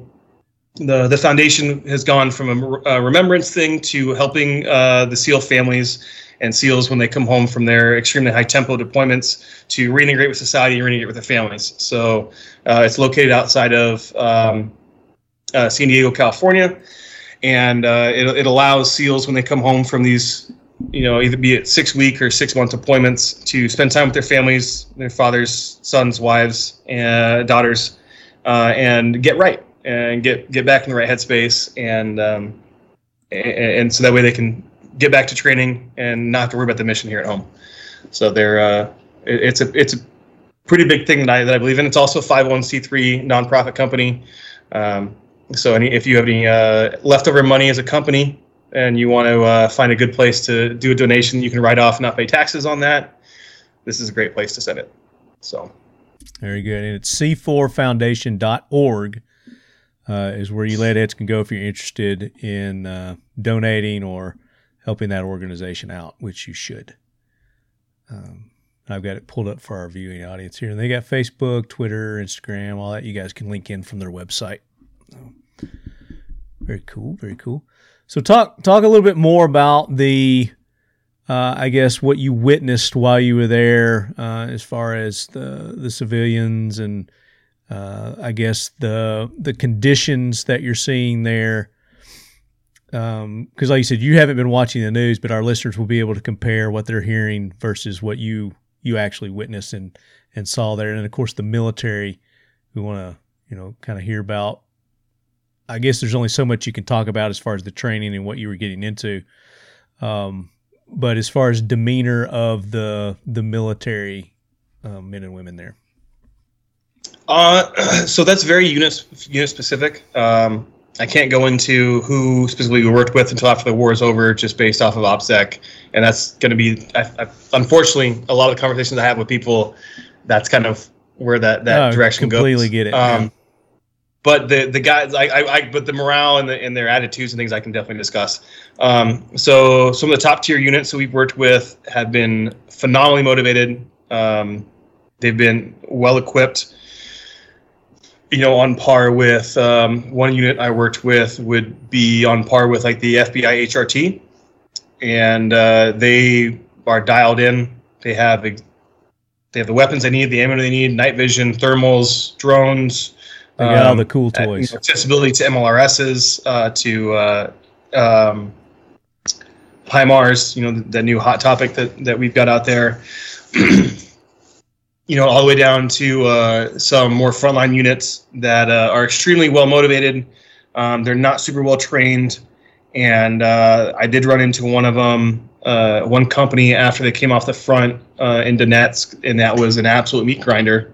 And I've never seen so many dudes absolutely like World War I level shell-shocked of like, holy fuck, what just happened?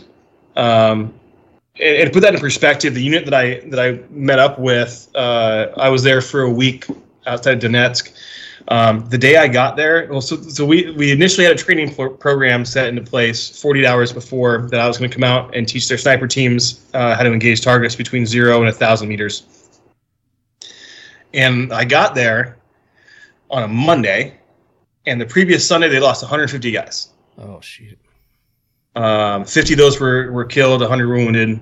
The day I got there, that number dropped significantly down to, I think it was 5 or 6 killed, and then, times 220, times 2 wounded, and then it kind of continued on, and and so it was really hard to work with people in an active war zone that were actively fighting, but then also trying to keep the morale and kind of just discuss concepts with them. So this group that we'd run into, we had some leadership recon, and we were checking out some ranges that we could use, and came back, and these guys just come off the front, and they were about as demoralized as you could get, while still being walking functional people. Mm-hmm. They're smoking, they're joking like soldiers do, they're doing the typical stuff, but you can tell that these dudes, they all got the 1,000 yard stare, they've all got the hard of hearing, they're all just pale, they're worn out, they're tired. Exhaustion. They've been through an assault, they've been through a counter battery of Russian fire, they lost an untold amount of guys that were with them, and I will say that they all, for the most part, they all wanted to come up and say hi to the Americans and shake our hands, which was weird, because I haven't been specifically in the mindset that they were in, but I've definitely been through some severe gunfights and indirect fire that have put me in a different mindset. And these dudes were out of sorts, but they were held together. Right. And that's when it comes down to shit like that, like that's what you need. Eastern Ukraine is a meat grinder. It's an artillery war. And as a former artillery man, I used to love pulling string on 155 rounds. I thought it was the fucking biggest, coolest thing in the world you could do. I'm shooting 150-pound rocket-assisted, laser-guided fucking shells at people, right? Like, this is the coolest things in the world. Until you're on the other fucking side of it. Yeah. And I'll tell you right now, I was only outside of Donetsk for a week, and I have come to realize that artillery is the living personification of hell on earth. And I wasn't in the trenches. I was a little bit behind the lines with the officers, and I still like it. They say that's the most. PTSD. That's the most effective part of the, you know, the shelling is the psychological effect that it has, and that's why they do it.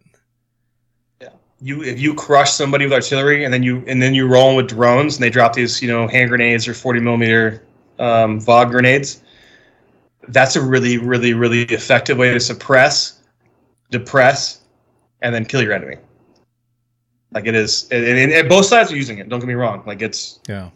It just the time that I spent there, like definitely like watching these guys and then living through it for on a fractional scale of what they've dealt with, like a hard pass every time. For those that are unfamiliar with this shell-shocked phenomenon, it's hard to understand the severity of the neurological damage that these guys are getting hit with, and there are videos that you can find on YouTube that you do not want your kids seeing, or probably your loved ones, of World War I vets, you know, years later. And Jocko has done some segments on his podcast describing it at length. And it is truly horrific. Like guys that lose, basically they lose a lot of... muscles that were voluntary become involuntary. So like their jaws stop working and stuff. And it's worth watching because our tax dollars pay for this stuff. And it's important for us to know what's going on in our name. Good point. But on that same note, things like HIMARS, I mean, they can't see me in the video, but I got hands raised to Jesus. Like that shit is phenomenal. So explain the HIMAR to our listeners. So I'm not a huge HIMARS aficionado. I just watched it work and thought it was the coolest shit I've ever seen in my life. The U.S. Marine Corps uses it. I think we've got about 200, maybe 300 of these vehicles. So in the field artillery world, normally, you know, depending on guided missiles, unguided stuff, things like that you can fire. You got MLRSs and you got 155 howitzers. I was on an M109 Alpha 6 Paladin when I was in the Army, and this was I went to my 20-year retirement next month. So just let's age ourselves real quick here. Our effective, you know, combat effective range was like I think it was between 20 and 50 meters of our target. HIMARS will put it through a fucking window. Oh wow. And that is insane. Like they have the programs that I saw that how they do this. I'm not allowed to talk about it, I don't think, so I'm going to just stop that. But let's just say that there's a really, really cool way that they can take these trucks and shoot these missiles a long way and put it literally through. Here's a house. Here's the west side.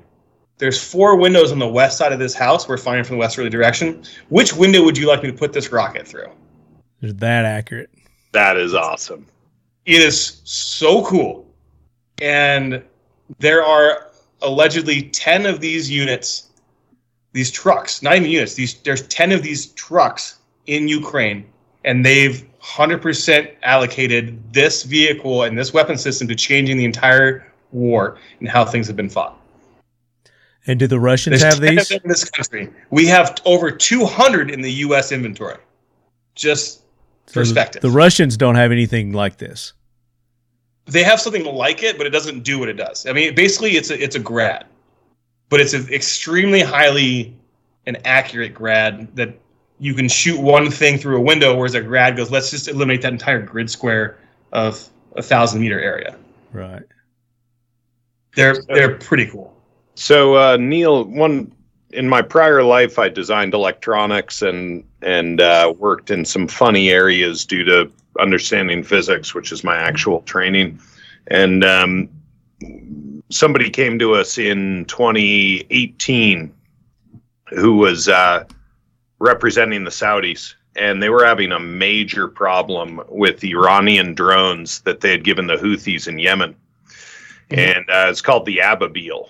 And it's like fiberglass. It has nothing for a radar signature. And it has like Hobby King drone components, Chinese stuff that works very, very well, like insanely well. And they cost about $5 to make.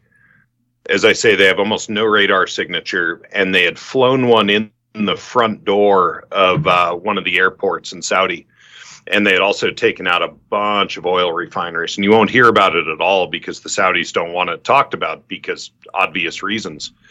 And I had seen that Iranian drones were showing up on the Russian side in Ukraine. And I'm wondering if you tangled with any of those or saw the damage of them. And I know they're not a super high yield explosive, but it sounded like bang for the buck style. They were really, really, really good. And I'm wondering if you had any experience with them, if you could speak to the foreign. I think there's a few different foreign weapon systems that have been brought in. Like, I think maybe the Turks were bringing some stuff in. But specifically, if you saw the Ababils, I'd be curious to know what your opinion was. So by experience, I mean, heard air raid sirens, jumped into trenches or bunkers, waited for air raid sirens to go away. And one time I saw a drone fly over our house, one of the suicide drones, the Iranian ones. I think it was the 130 or 160 is the nomenclature they're using. Let me give a look real quick here. Keep talking, sorry. Our house was... how do I describe this? Yeah, so it was on the approach path for not the cruise missiles, but for the Iranian drones that they would drop. I saw some houses in Kyiv that have been hit by them, some apartment buildings. It'd be pretty substantial damage. I think there were 1,000-kilogram warheads on those things. Wow. It's not huge. The whole building's not blown up, but the whole thing, the facade's jacked up and people have lost their lives. They're effective, but they're not super effective. They'll fire X amount at a target.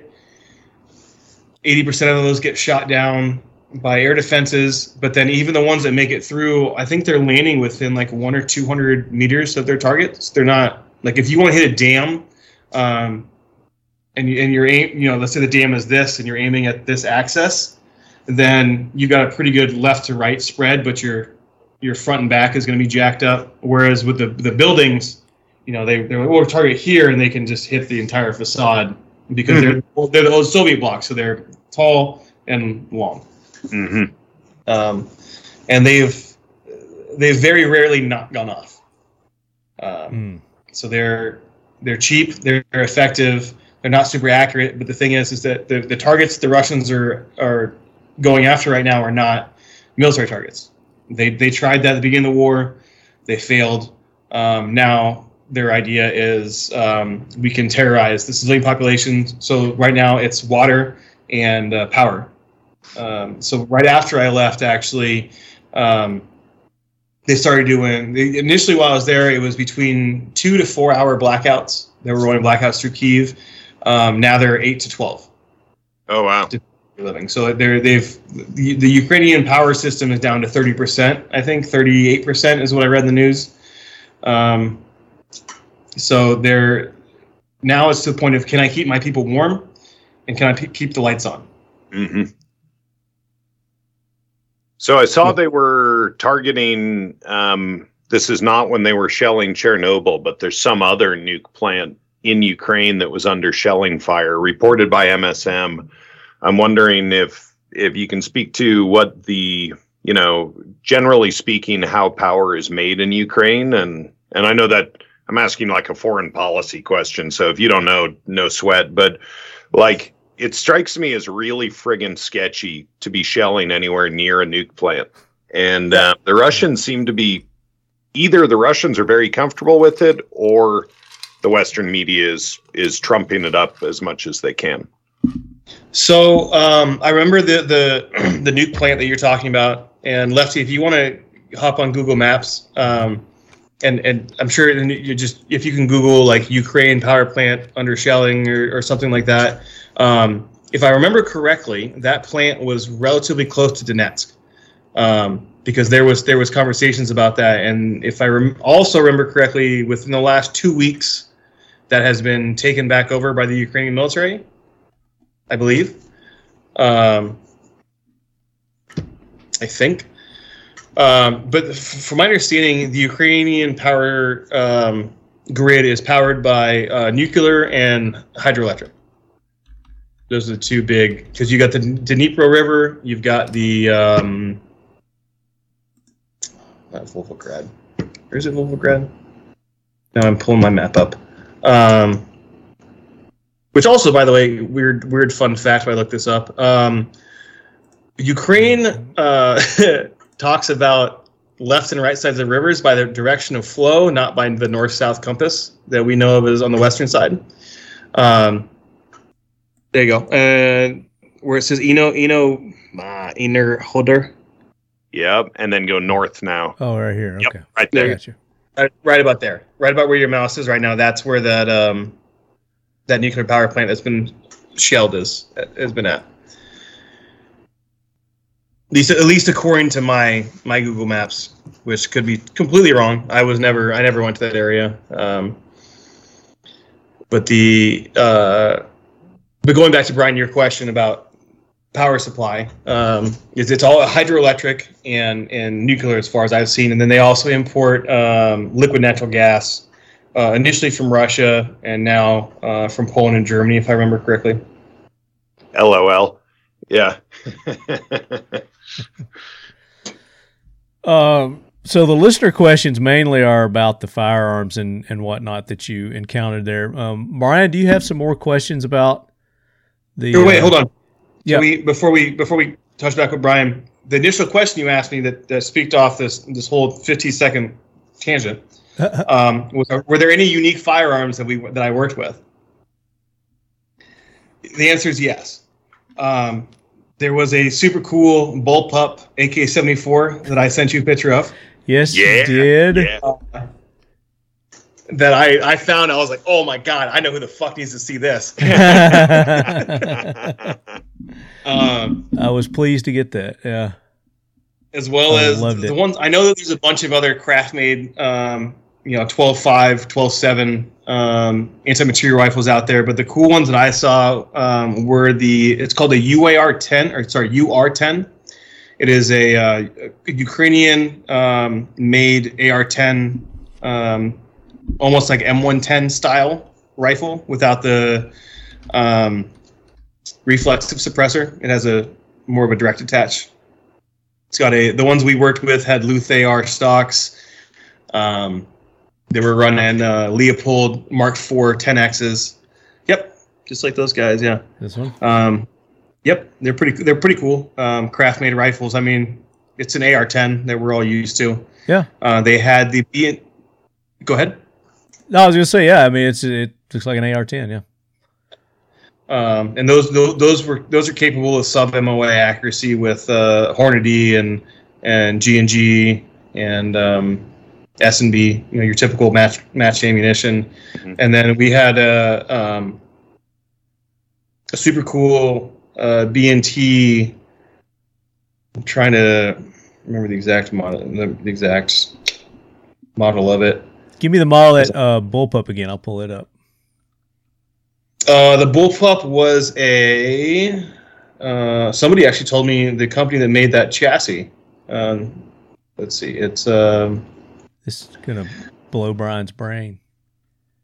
And it was super well balanced. It wasn't Valmet, was it? The chassis? No, it was an AK-74 in a locally made Ukrainian chassis. Nice. because I sent it to a guy and he was like, he does all the local war zone kind of firearms. And I was like, hey, man, check this out. He's like, oh, yeah, no, I've seen those before. And I was like, wait, what? These are normal? He's like, yeah, those are Ukrainian. I was like, oh, shit, that's cool. I can't find the picture that you sent me, but... you want me to send it to you again? Can you put it in this chat? That way I can pull it up. Not from my phone because I'm on my computer. Oh, you're on your computer? Okay. Yeah, email it to me, and then I'll pull it up. Or you want me to shoot it to you on Instagram? Yeah, do it on Instagram. I can do that on here too.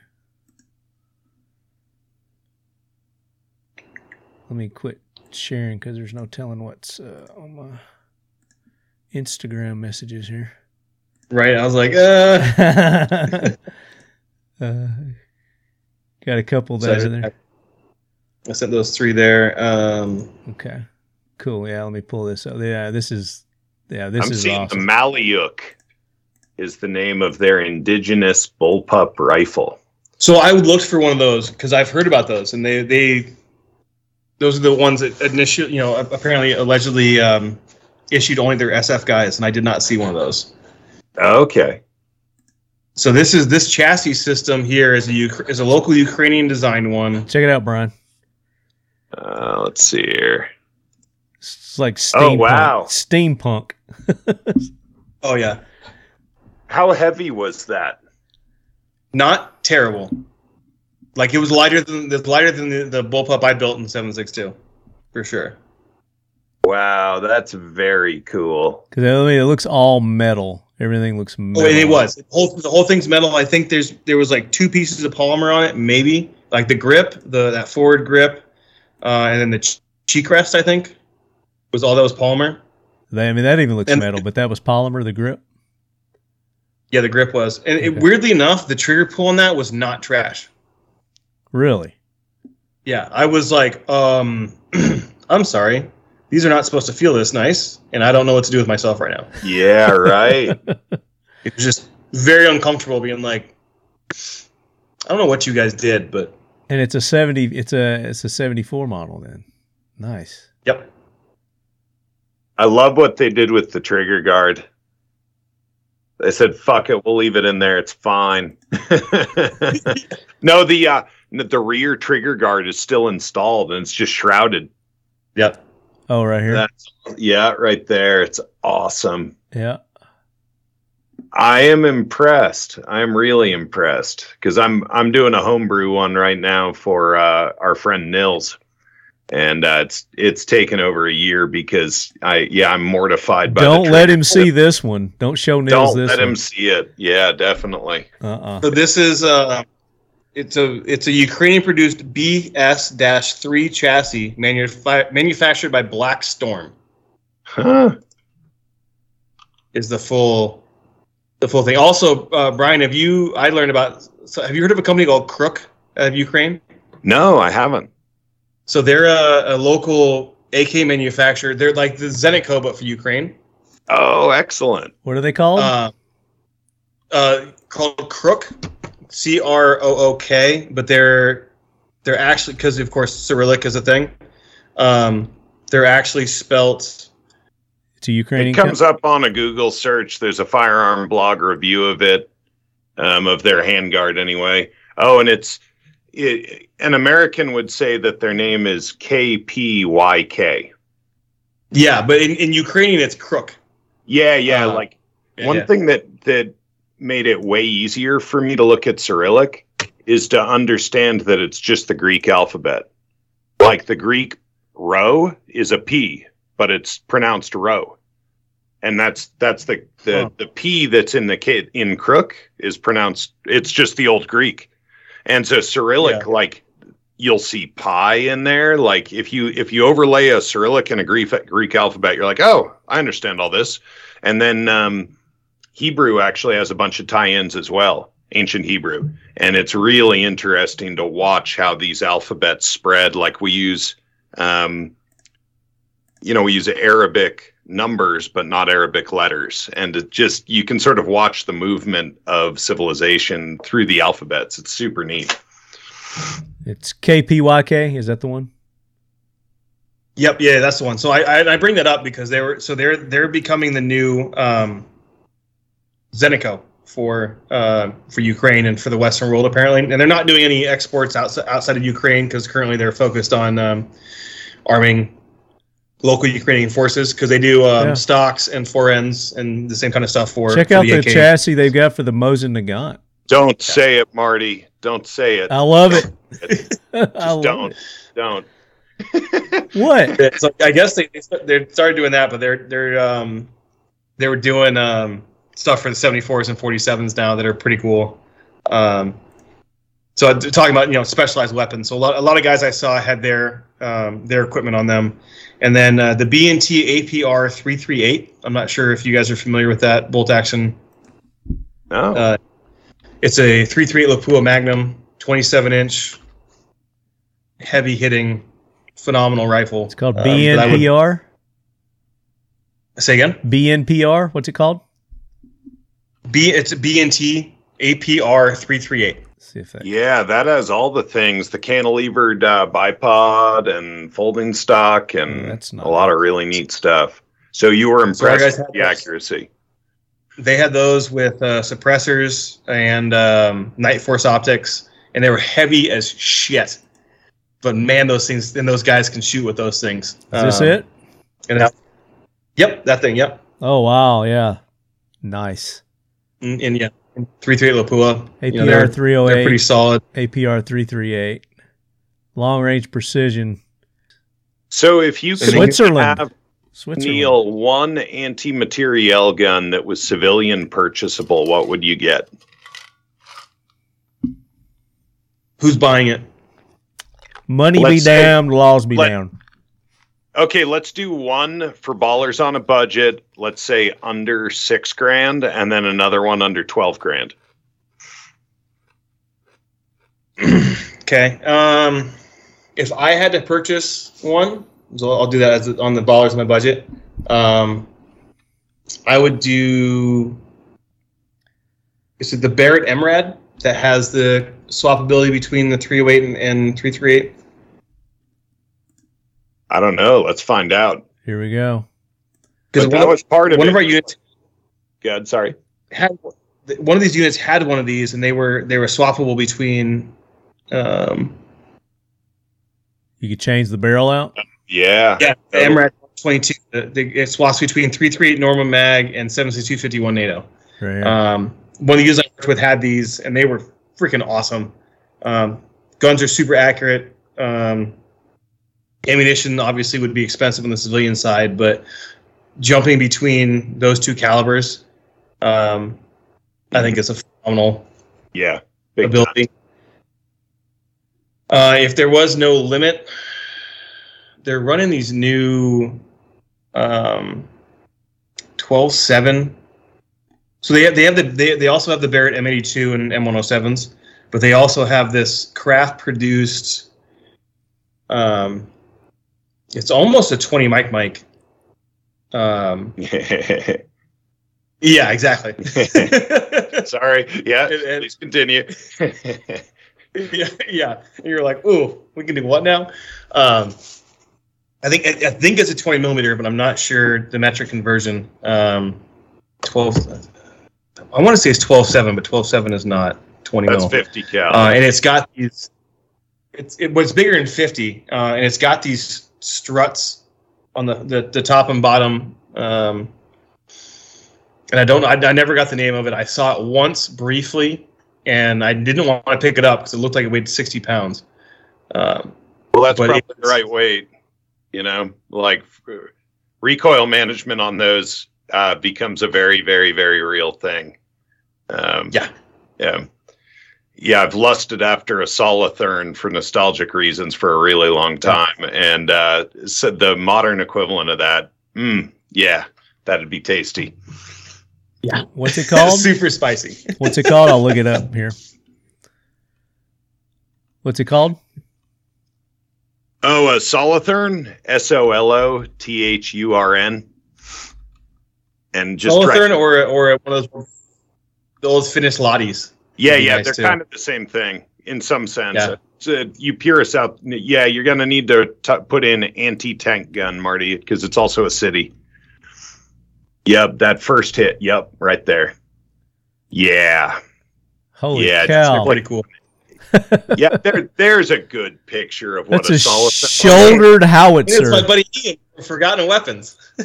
Yeah, totally. Of course it would be Ian behind the gun.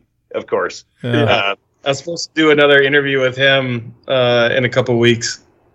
Well, I'd love for you to ask him how he likes that sucker. The Lottie also, I think it's LAHTI is another one to search. Lottie? Yep. Neil was mentioning, yep. So they shoot the same bullet size, but I think the case dimensions are slightly different. It's like a 300 Whisper versus a 300 Blackout, but on a very larger scale. Top fed. And I don't know how much they are now. Those things used to be like $12,000, and that's it. Yeah, and you used to be able to... I've seen NRA advertisements for like... There's a book that everybody should read called Unintended Consequences. And it's really, really important to read. I'm not going to say anything more about it than that.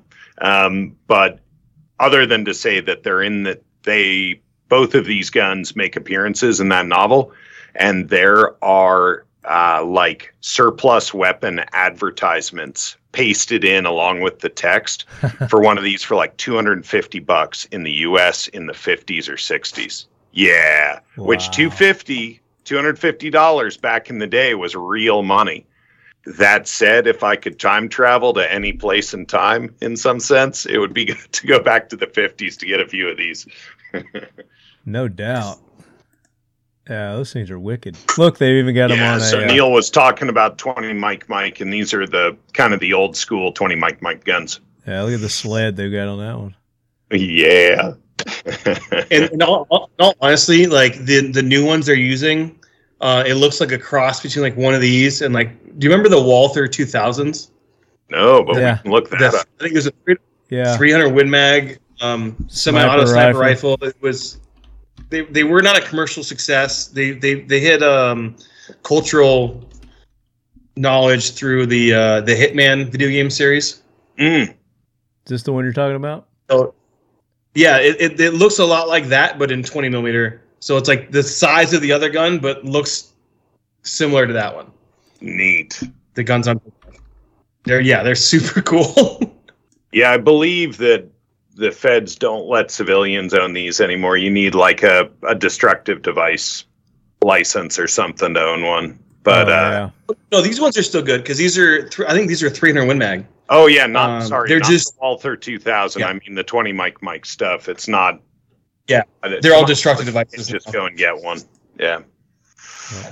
So let's do this. Real quick because a lot of the listeners just. The different weapons that you encountered while you were there, rifles, the small arms stuff, I think is what they're mostly interested in. Talk about some of those that you encountered. Yeah, so we one of the units I worked with, one of the special forces units I worked with was a National Guard unit. So these are the guys that have all these super high speed, super cool weapons, but they also have Maxim machine guns. So. That's strange. You know, I do have a question from a friend of the show, FPS Murdoch, said he had seen pics of the STG-44 in action. And I'll just read it here. Ask him what's the weirdest shit he's seen over there. Apparently it's a fucking mixture. Makes you wonder where that 90 billion went. So we can hold the 90 billion at the end unless you feel like talking about that.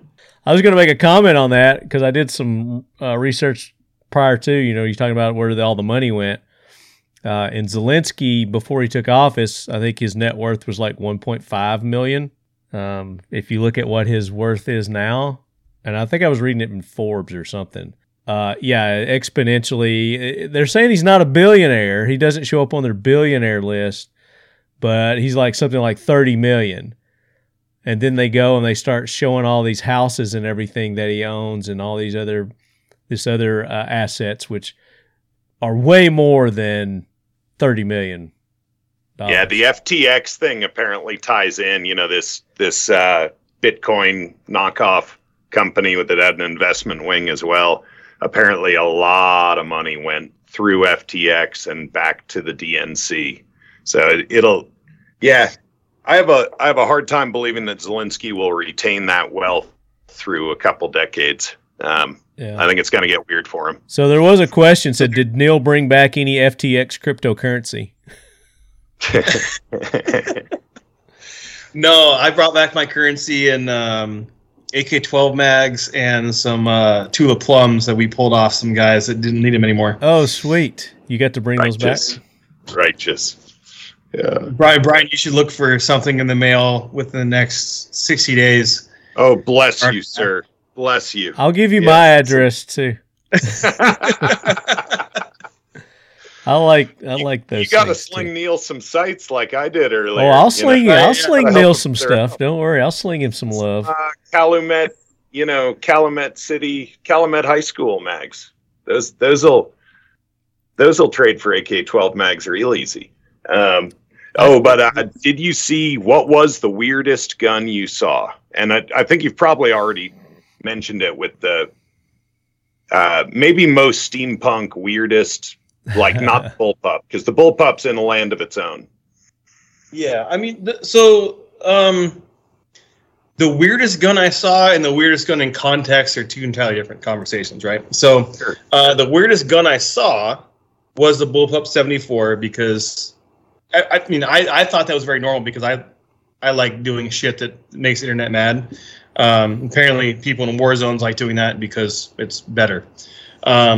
But honestly, the strangest thing I saw in context was a Maxim, like OD Green Maxim Soviet 762x54R, water cooled with the sled machine gun, not issued to normal troops. This was the Special Forces Battalion's medium machine gun, not a PKM, not a PKT. Not a DPM, not an RPD. Were there multiples or was there just one? There was four of them. Ah. Well, you know, I gotta wonder. They were brand fucking new. Brand new. Amazing. I gotta wonder with the water cooling on the barrel. Like, we've been tossing that around because we've got an RPK here. And we've been talking about making basically like a canoe that sits in there to cool the barrel. And man, for high volumes of fire, like nothing sinks heat like water. Like water is a magical compound that we totally take for granted in a way that I'm very offended by. But there's this crazy, you know, we all know that it takes a while to heat up water, but not that many people know about what's called the latent heat of fusion of water, which is there's two. There's the line. You can have 32-degree water and then 32-degree ice. That energy that's required to turn water from liquid to solid is enormous compared with its heat capacity. The other one that's enormous is going from liquid to steam. And so when you can fill a machine gun, you know, make a condom for a machine gun barrel and fill it full of water, that is like the best heat sinking you can get on the planet. It's really a beautiful synergy between different physical properties. And so these guys might be crazy like a fox using these old Maxims. I don't know. Never run one. This is why we like having you on the show, Brian. I love that. Well, awesome. I'm here for the rant. So here's the science section. Yeah. Corey Goff asked, I would like to know if he witnessed more AK-74 or AK-47 caliber while there. Were there many Western pattern rifles like the M4, MCX, etc.? Optics and lights on AK pattern rifles he saw used while training. Thank you for your time. Looking forward to the episode while I work my vampire shift tonight. Corey Goff. Thanks, Corey. Well, thank you for working the night shift, brother, because that shit sucks. And, so, hands down, more 74s and 47s, like by astronomical numbers, like 98 to 2%. a surprising large number of AK-74Us or SUs or whatever you call, like whatever the official term for a crank is. There's a shit ton of those. A lot of those were in... Yeah, sorry, AKSU is what you were searching for there. So they were a bunch of those. A lot of those were in the border guards and police hands. Majority of those, well, not a majority. A lot of them were standard issued. A lot of the ones on the front lines are suppressed. Going back to the standard 74s, depending on the unit, some units had a phenomenal ripoff of the Mepro Light. I don't remember the number. The one they use for the Tavors. Okay. Those kind of square EOTech looking things. Yeah. Ukraine has created a local version of that. Pick rails, suppressors are not... I mean, I'd say... Guys are 40% suppressed for the common dude. Righteous. Which you know what cans they're using? Locally produced for the most part, because cans in Ukraine are like cans anywhere else in Europe that they don't require anything. It's if you don't have a can, you're an asshole. Is how they view the shooting community, which how it should be here, as we all know. Yeah. Because hearing protection is not just earmuffs. It just so happens, though, that they made these cans full auto rated before the war. So righteous. There were now, a couple suppressors. Sorry to cut you off, Neil. Were these like the washer, the stacked washer and bushing style, or spot welded washing and washer and sort of sheet metal, the way the Russian stuff is, or was it more like American style cans with the baffles and, you know, sort of swoopy funnel, inverted funnel shapes? No idea. Fair answer. I know they worked well enough to be impressed, because if at first, like, they had spray paint jobs on them, and I was just like, that ain't gonna suppress shit. Like, that looks like a Form 1 garage trash can. Come to find out, they were pretty nice. So I don't know what their baffle technology is. I don't know what they're doing. The only thing I can tell you about is they are pretty large in diameter. They're not large enough to cover the front sight or even the bottom of the front sight that you would see through an AK.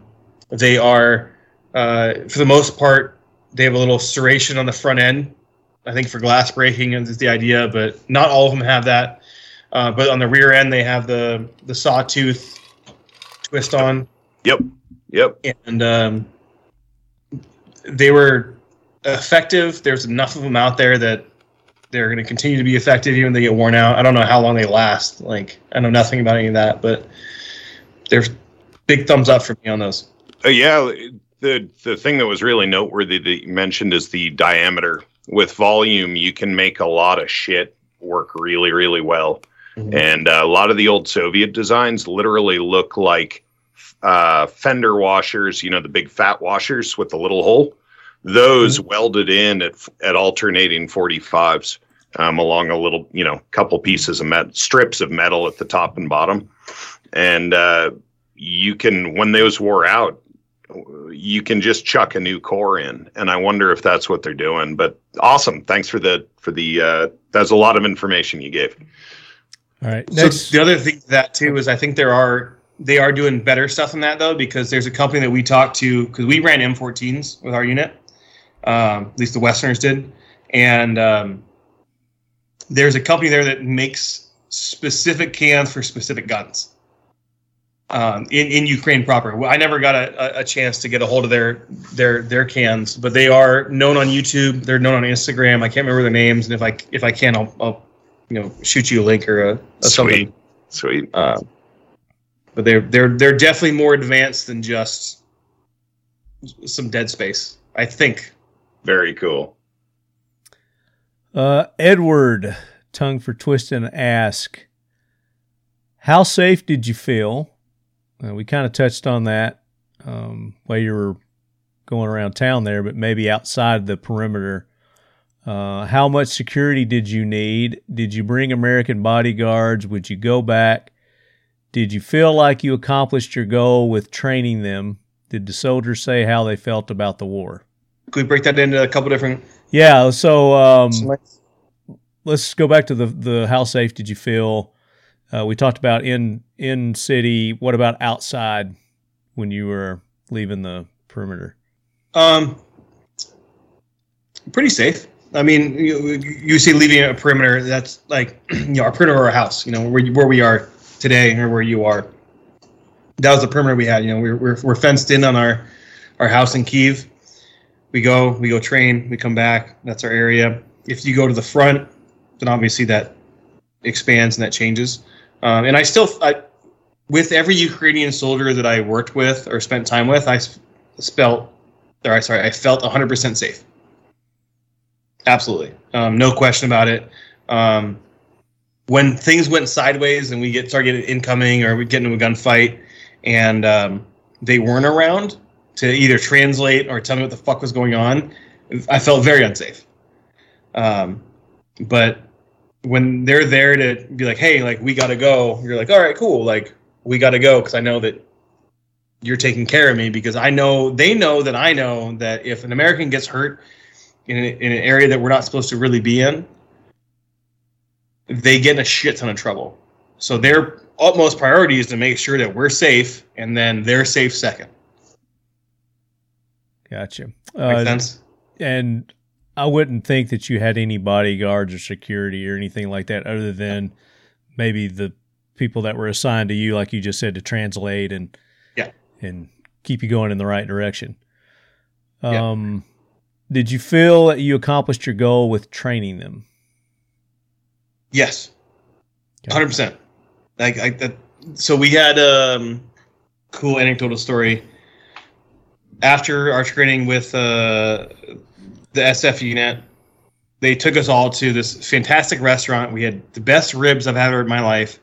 I think we drank like 5 or 6 bottles of whiskey. One of the guys, hey, do you like moonshine? And I was like, I love moonshine. The Ukrainian moonshine? He goes, yeah, I'll be right back. I was just doing an interpreter. He fucks off for like a half hour, comes back with this big ass 2-liter bottle of, looks like water. It's fucking not. And best starts pouring us shots. And we're just drinking Ukrainian moonshine, have a good time. They gave me a plaque and a flag. They're, the guys are signing the flag. I'm taking pictures with them. Like, it's a pre-deployment party. Like you would think back in, like, way back in the day. We haven't had that since the GWAT, but what was the movie? We Were Soldiers. Remember the scene when they all get deployment orders and they go, get your dresses on, we're going to war. And like the wives had to like put the face on and like go do the party before the guys went out to Vietnam. Like that's what this was for them and their families. So it was super cool to see like side of it. How they got ready to go out and yeah. Did the soldiers say how they felt about the war? Did you get any feedback on their feelings of why they're fighting? Yes, this? They feel like they're going to win. There's lots of things I can tell you outside of recording, but okay, they feel like they're going to win, and they're willing to do what it takes to do that. So they're 100% behind this. To them, it's an unprovoked war of aggression, and they're protecting their homes and their families, and they're dialed in. That's the way they're approaching it now. Yeah, very good. I don't think there's really any other questions other than just firearm. I mean, obviously, we're a firearm show, and people love to hear about guns and things that go bang. As far as you personally. In your mission there, going into it and then coming out, did you have any different perspective or mindset as to one, the reason why you were going there in the first place, and then on your return, reflecting back, did anything change as far as your perspective on it? Yes and no, I guess. Why I went, solid, good to go, no question about that. Being there though, like it's a real war. It's not a you read about it on the internet, you watch things on TV, but it's a real war. Like, and I'd never experienced this before. This is a new experience for me, even with all my time in combat in the wars that I've fought in. When you hit an actual meat grinder, it is the definition of that word. And it's something that, you know, as a society, I wish we could stop doing these things to each other. I'm a big fan of, like, shooting people in the face. Like, I see you, you see me, I get the step on you, and I can kill you before you kill me. And like, there's a respect in a warfare level of that is important. Whereas mortars, artillery, drones, suicide bombs, these kind of things, like it's a who it may concern, you know. And how's the Air Force coming into play? I mean, is there any air warfare going on? There is. It's touch and go. So you don't hear much about that. The Ukrainian Air Force, I never saw any of. It's more so the Russian military is afraid of the Ukrainian Air Defense Forces, as they rightly should be, because they're smoking the fuck out of them. But at the same time, though, they're not. There was a moment, and I have on video, we were at a training site doing our jobs, and all of a sudden it was like, hey, 2 Russian helicopters are on their way. We got to get the fuck out of here. And I was like, okay, that's all you got to say. Packed up all our shit, and we're out within 3 minutes. And like on the way out, I'm in the back of this cargo truck, civilian cargo truck. And I'm like, well, okay. So 2 Russian, I think they're called alligators, those weird counter-rotating rotary attack helicopters they have. They're like, we heard that 2 of those were on their way to us because we'd seen them in the distance, and apparently they spotted us, and so we get the fuck out of here. And I was like, well, this is happening, we gotta go. And the truck stalled in the mud because it's starting to get thing. And I was like, or maybe not, this might be the last video I ever take, shit. So the threat is extremely real, but the actuality of it's pretty low. Because I don't know anything about aviation. That's not my strong point. But from my understanding, if those guys had pushed towards where we were, they were enough SAMs between us and them that they would have not made it. Gotcha. But the guys that we were with had enough wherewithal to be extremely concerned about our safety. And we're like, go, we got to go now. I'm talking mid-lesson. Hey, it's this is how you clear a corner. We got to go. I was like, I'm sorry, what? And they were like, no, we're loading the truck right now. Gotcha. And what's one of the biggest myths about maybe the war or something that's going on over there that you'd like to dispel? Well, the one that initially comes to mind is the Russian propaganda bullshit. We're over the Nazi takeover of Ukraine. There's some right-wing people here or there, don't get me wrong, but it's not there's fewer there than there are here in the U.S. Let's put it that way. It's not that big of a thing. And I don't know if this kind of goes along the line with that, but the whole idea that Russia keeps pushing the narrative and they change it, this doesn't work, then this doesn't work, then this doesn't work, then this doesn't work, and this doesn't work, to justify what they're doing. And the Ukrainian people are sitting there the whole time going, we just don't want to get killed. That's fundamentally the whole thing. It's you don't read in the propaganda from either side. Everybody always pushes something, but I've watched family members and listened and have translated phone calls while I was sitting there of people who live in Russia and their sons and their daughters or their mothers from Ukraine conversing about the justification of what's going on, and they, immediate family members, can't even delineate and convince their own people about why they're doing what they're doing. People in Russia, oh, you guys are doing this, this is so fucked up. This is, no, mom, this is what's happening. These are what we're seeing. This is this is what's going on.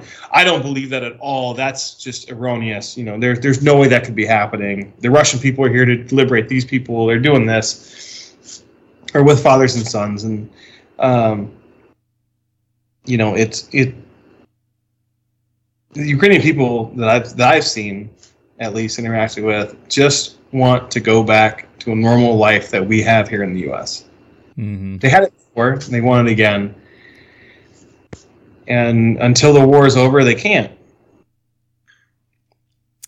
Well, you know, it's pretty easy for me to understand that level of disconnect culturally between the, you know, two families, because certainly we see a lot, like Moscow mimics the national demographics, by which I mean it's almost dead nuts down the middle, liberal versus conservative and urban versus agrarian.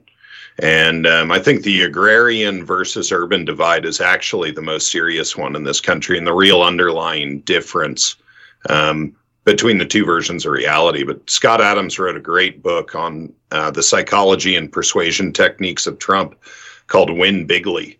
And he has this great introductory chapter called Two Movies, One Screen. And he goes through and he's like, well, in 2016, half the country was acting purely irrationally, and the other half elected the savior of the country. He basically makes a very good case that both sides were acting very irrationally, not just one. And there's certainly, it's fascinating, and I don't have a lot of answers behind it. And obviously I come down on one side and not the other. But it seems that reality is this sort of shared conversation where we're all talking with each other like nodes in a network to come up with this sort of collective sense making about what the truth is. And right now, the left and the right have completely different versions of reality, totally different. And so in a war zone, I can just imagine that being amplified even more so.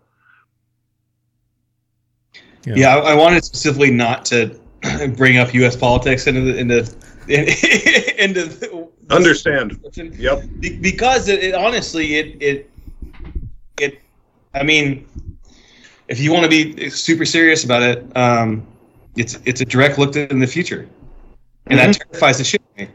You know, and there's a thousand steps we can take before it ever gets to that point.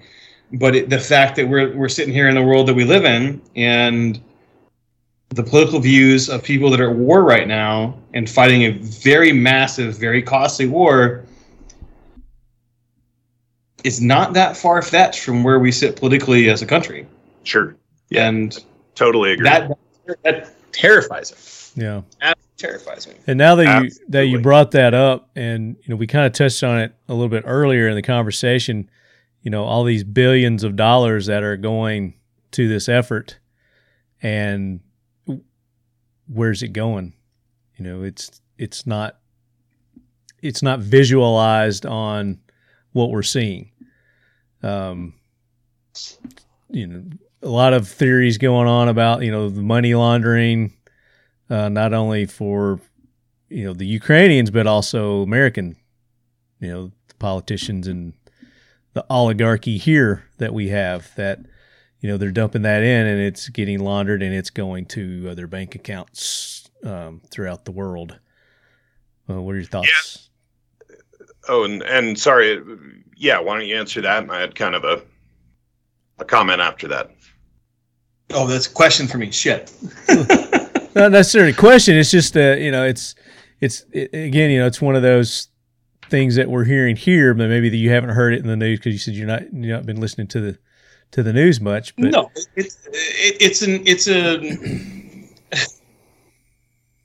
a very valid statement. There is a very unaddressed corruption issue within the Ukrainian government in general. It's like one of those. It harks a lot to what we're dealing with right now, and I don't want to go too far down this road, and we can go as far down or pull back as possible. As much as you're comfortable. Okay, so maybe everybody accuses. Go ahead. Sorry, let me cut in because I see you doing something really consciously, and I want to back you up in it because my dear departed friend James Yeager did the same thing you were doing over there. And he was very clear, which I hear you being somewhat more less, you know, he was pretty famous for being blunt, and you're being a little more nuanced in how you describe it. But his big thing was that he was there for everyday people who didn't want to die. And he was training Ukrainians to survive a war zone.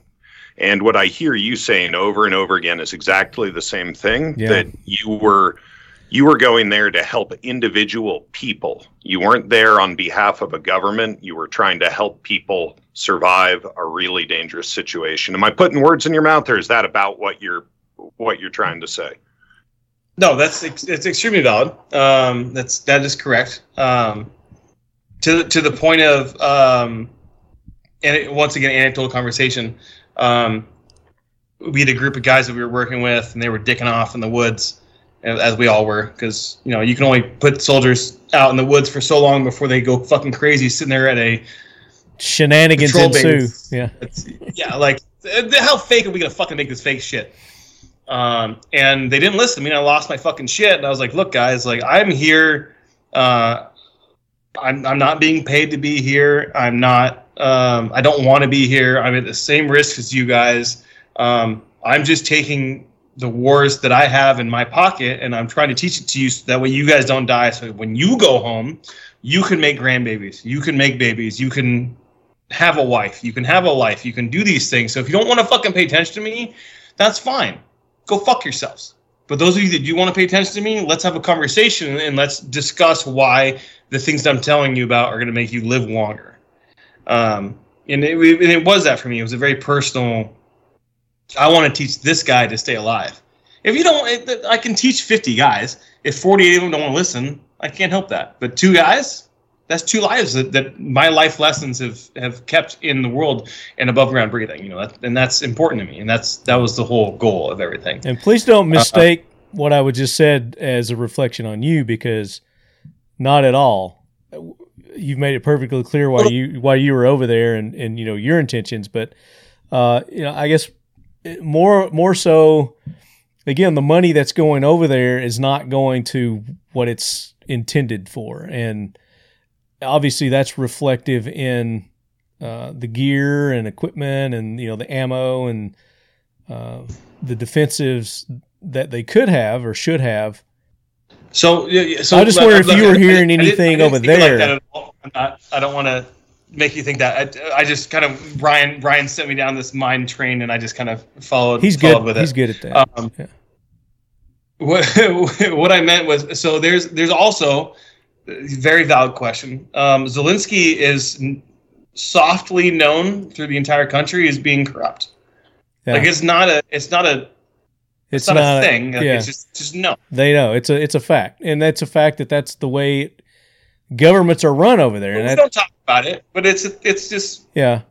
But here's something, you know, I didn't know either, is that he was an actor. He was a comedian. Yep. He's actually a comedian.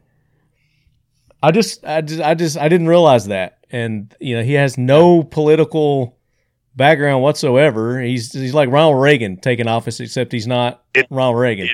It's even better than that. He played like Martin Sheen on The West Wing, but in Ukraine. So he like on 24, I forget the actor's Sutherland. Name who played the prep. What's that? Sutherland. No, not Sutherland. The black dude that played the president. Oh, he was in Major League. That guy, Serato. Boy, I'm not sure. I don't. That's going too far back for me. I'm not sure. You never watched Major League? Neil and I were like 5 when Major League came out. Because Major League had Charlie Sheen in it also, but it also had the guy that you're talking about. Okay. So, yeah, imagine that guy ran for political office and won. That's the situation with Zelensky in Ukraine. But he's a comedian. He was a comedian too, totally.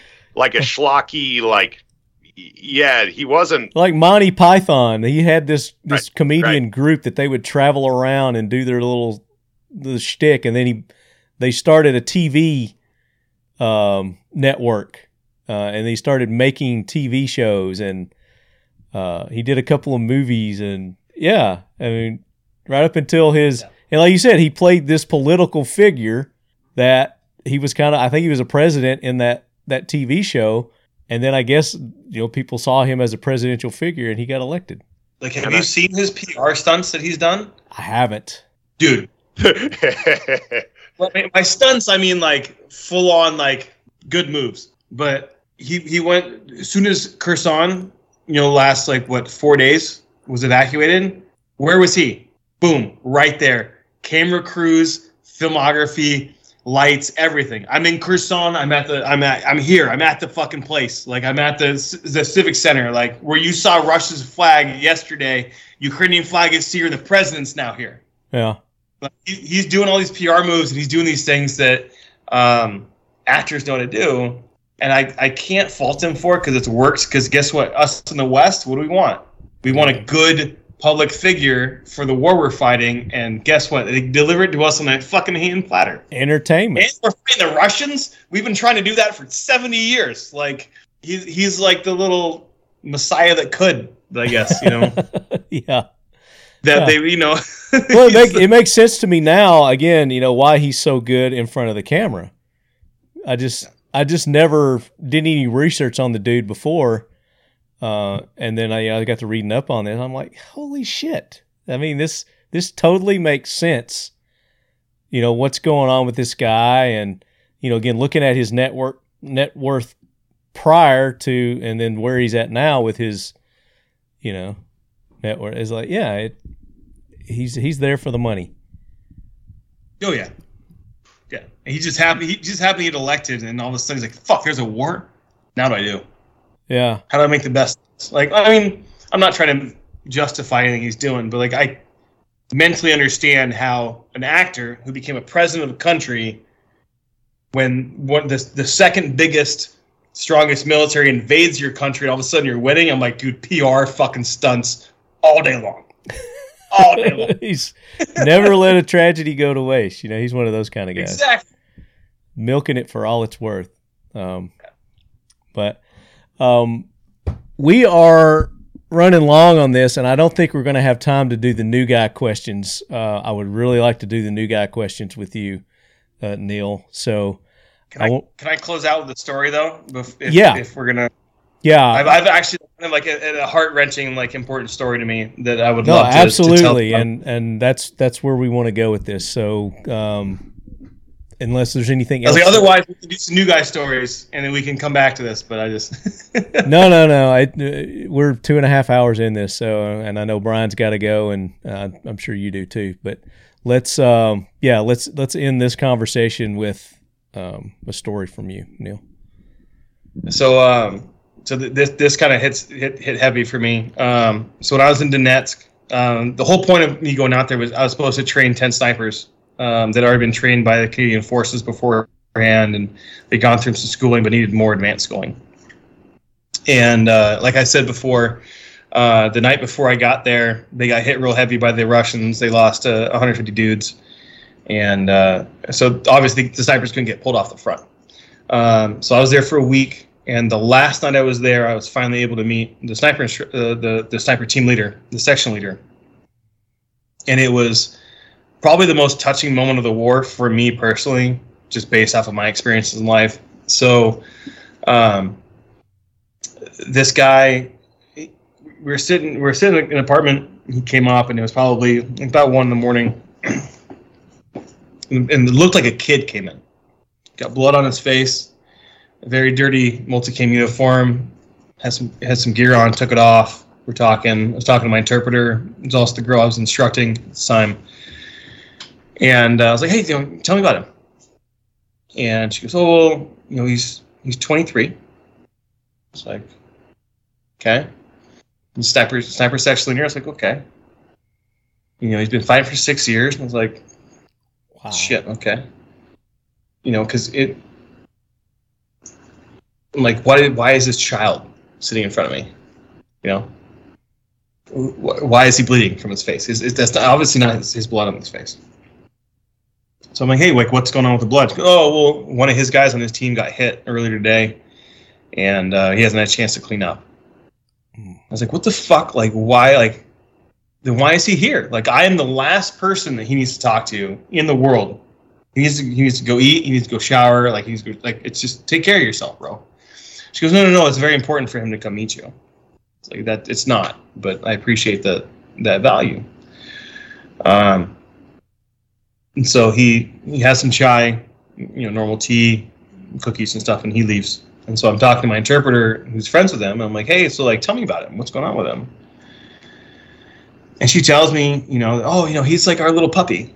He's always dirty. So whenever he comes here, we clean him. And I was like, oh, that's cute. I'm like, so tell me like, tell me about tonight. Like, so it's like what, 22, 23? Oh yeah. Okay. So how long has he been fighting for? 6 years. That puts us back to 2014. Where's he from? It was the city outside of Kyiv that it had it was like the massacre of the war. South or what? It was north near Kyiv. I want to say Bucha. Oh yeah. Yeah. So she was like, he's from Bucha. And I was like, holy fuck. It's like, okay. So, he's 23 years old. He's from Bucha. Been fighting for 6 years. I was like, what happened? Like, was blood on his face? She goes, she told me one of his guys got hit earlier. And I was like, fucking Christ. But I remember, and I tell the story to talk about him because he's a young kid doing a man's thing for the last 6 years and like putting a hurt on the Russian army. Like, the dude is, I'm not saying visibly sidestep level, but like the stories I heard about him, like he's pretty goddamn close. But I was sitting there, and when I was 23, I was the sniper team leader. I've been fighting for 6 years. I was from Anchorage, Alaska. Like I don't have that background, but I remember looking at him and going, I was you in the U.S. military almost 20 years ago. And I remember when I came home from Iraq in 2004 and 2006, I had the old guys coming to me and going, you're so young, you're a child. Like, what are you doing? And I was all of a sudden the guy telling him that, being like, and it was just I'm getting goosebumps right now just talking about it. Like it was such a surreal experience sitting there and talking to a dude that is doing what I did on another level. I'm not even trying to compare myself to what he's doing, but being at that age and having somebody tell them, like, you're a kid, and being the kid and going, I'm a fucking man. This is what I do. This is my job. I'm proud of what I'm doing right here. If I can do this better, I will spend the rest of my waking days to do it better. And looking at that in his eyes and knowing that the thought process going on in his head, but being the old guy and going, what the fuck are you doing, man? Like, you were a kid. You should not be living this life. You should not be doing these things, And that's what sat with me the most of this entire experience, is that non-conversation with this guy that I had entirely in my head based off of my own experiences and my understanding about him. And the fact that is not an outlying thing in Ukraine, that is probably the rule, less the exception. And in human history, we've had Eric Weinstein calls it the Great Dream. The post World War II to a couple years ago, and that we're waking up from. And all of us have some. There's a whole bunch of realities that us as I'll use the word privileged because it's the right word, not because it's woke. We've had a really privileged existence in the United States. And all of a sudden, a bunch of us are having to contemplate what the rest of our lives could be like. And I think the easiest years of my life are over. And yeah, we live on kind of a razor's edge. There's that thin red line that people talk about that's a very real friggin' thing. And there's this chilling line in 1984. That if you want a vision of the future, imagine a human or a boot coming down on a human face forever. And like, yeah, there's some very heavy realities about living and you know, I didn't understand the human condition, what that phrase meant when I was a young man. And I'm starting to understand what it means now. And it is not easy. You know, it's yeah, there's some harsh shit there. And I've never been downrange, so I have no way of knowing your experience. But it was very impactful, that story. So thanks a lot for sharing it. Yeah. Humans are terrible. Yeah. And wonderful. You know, that's that human condition thing. It's a total dichotomy. And it's really brutal because you can't, the number of things you can say with certainty about humans and have them be 100% true, there's almost nothing you can say. We're one big dichotomy, you know, and that whole yin and yang thing that Peterson is always talking about with chaos and order. And it's wild. And we're not in charge. That's for damn sure. Well, you know, Neil's the living example of that. And, you know, when it's time to go to war, you know, man can be a warrior, but when it's time to be generous and giving and kind, and, you know, he's demonstrated that by going to this foreign country that we really have no business being there. I mean, there are reasons, but and donating his time and his skills to these people that are literally fighting for their lives, that are being aggressed upon for greedy political reasons, and these people are caught in the middle of it, and he has donated his time to go and show them how to survive as best they can. And, you know, again, showing both sides of the human spectrum there. And I really appreciate you coming on, Neil, and sharing the story with us, with our listeners. And Brian, you taking the time to come on and, you know, offering your huge intellect to and perspective. I mean, because you do bring a very unique perspective to situations like this that we don't get to see or hear in the media. The media, the news, you know, the way that they're broadcasting it, and Neil's firsthand perspective, I guarantee you, for our listeners, is contrast to everything that we're hearing in the news, you know. So appreciate you doing that, both of you being on and leducating us, leducating the unleducated, as we like to say here. Neil, I want to have you back because I want to do the new guy questions with you because they're so fun. So we're gonna have you back on. Maybe we'll get you on the final AK corner, and maybe we'll do some stuff there when we give away. As I mentioned earlier in the show, we're giving away another BFT-47 from Century Arms lead heads. We're going to be selling tickets for that to raise money for the Sheepdog Impact Assistance. We're going to do a raffle. I'm going to give you all the info on that. It's coming soon, so be listening, pay attention. And then also for our 10-year anniversary, we're going to have a big giveaway. We're going to get all our friends of the show, all our sponsors together. We're going to have some awesome prizes, and we've already started kicking it off with Century Arms. Has put up an AP5 9mm delayed roller. What is that called, Brian? Roller lock something. Blowback. MP5 clone. They're awesome. Right. Very similar to MP5s. They told me not to call it a clone because it's not an MP5 clone. Okay, sorry. No, I don't. I'm just going by what they tell me. But so you get an idea if you're who don't know what it is. But go to their website; it's on there. AP5, it's awesome. They're like $3,000 or something. I mean, they're not cheap.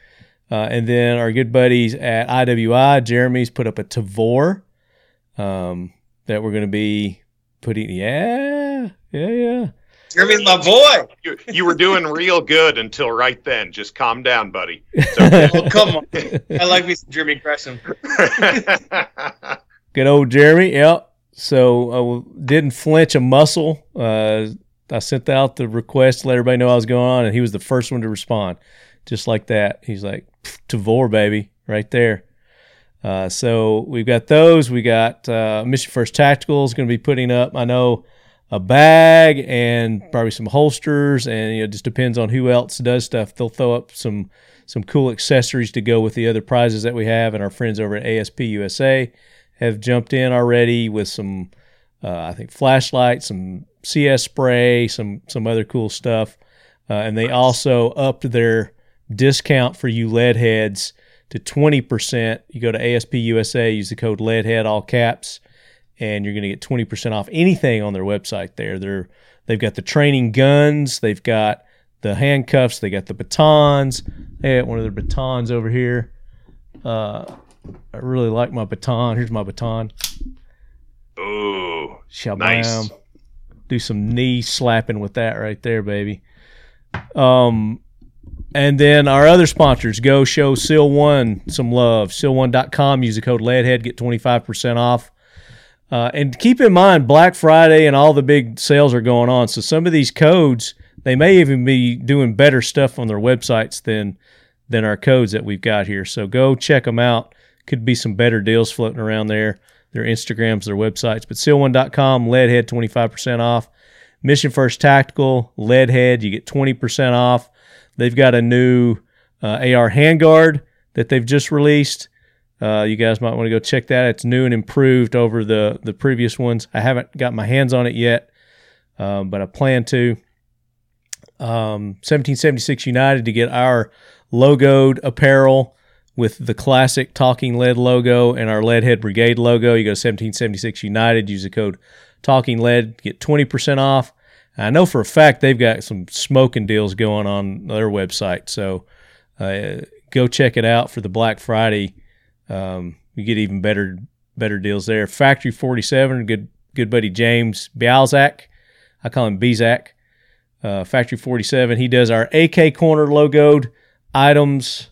I've got some around here somewhere. But you can go there and get the hoodies, the leddies. I don't have one here, but I got to get another leddy. I left mine in Sturgis, so somebody in Sturgis got a nice Factory 47 big gulp cup of mine. You can go there, use the code LEADHEAD, get 10% off. Pete Pye at Defiant Munitions, I've seen he's been running some smoking deals, probably better than the code that we've got here, but it's a LEADHEAD also. You get 10% off if you use that code. But go check him out. He's been running some really good deals I've been seeing on social media, Defiant Munitions. IWI, go check them out. I'm sure they're going to have some smoking deals going on as well. Kel-Tec, same thing. Leadhead, 15% off anything in their store, but I'm sure they're running some good deals over at Kel-Tec too. And then Lockdown, our newest friend of the show, Lockdown, you can go there. You see awesome walls behind me that I've got my firearms. And, oh, did you guys notice my deer rack that I've got there? I just got that this weekend. Nice. Had a nice harvest. I noticed it before, but now I do. It comes out pretty good on video. Yeah. So let me move my camera over there so you can. Nice 9-pointer that I bagged with that crossbow you see right there. Center point crossbow. Sweet. It's going to be a couple of weeks before I get my meat, but I'm looking forward to that tasty little harvest right there. But Lockdown, if you want a cool wall like that, they're going to be released next year, but they're going to give you lead heads 15% off anything Lockdown on their website right now until whenever. And then you can also use it when these walls come out. 15% off, use code LEADHEAD. At Lockdown, they've got nice safe accessories. So they've got alarms. They've got some humidifier-controlled things there. They've got gun racks, magnets, all kinds of cool stuff, accessories for your firearms and your safes. You go to Lockdown and get that. And then our good buddies at Occam Defense Solutions. Brian, you guys got anything planned coming up? Yeah, we will absolutely be doing a Black Friday event, and it's going to be a real % off of everything on our web store.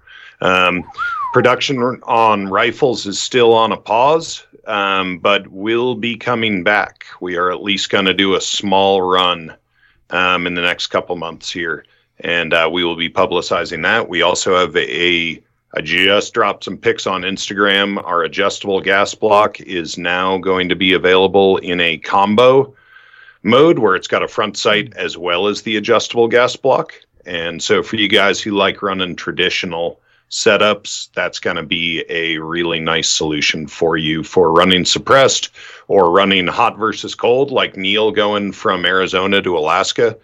Having adjustable gas when you make that big a jump, not so much down near Anchorage, but my friends in Fairbanks shoot when it's negative 60 out. Or they might have to shoot when it's negative 60 out. And the difference in ballistics between negative 60 and plus 50 or 40 is amazing. And I mean centigrade. So like 115 Fahrenheit to negative 60 Fahrenheit. That's a monster swing, and your bullets behave differently. Your gassing behaves differently. The other big place is with, well, competition shooters, with being able to tune your bolt carrier speed. Neil's a big fan of running. He's very particular about how he likes his guns gassed, and you can be too with an adjustable gas block. There you go. Not that you're going to shoot as good or better than Neil, but it gives you the option to be able to. You can try. You're going to lose every time. Oh, and of course, adjustable gas blocks, most cool for cans, but I think everybody knows that. Yeah. Absolutely. Very good. And that's OccamDefenseSolutions.com or OccamDefense.com?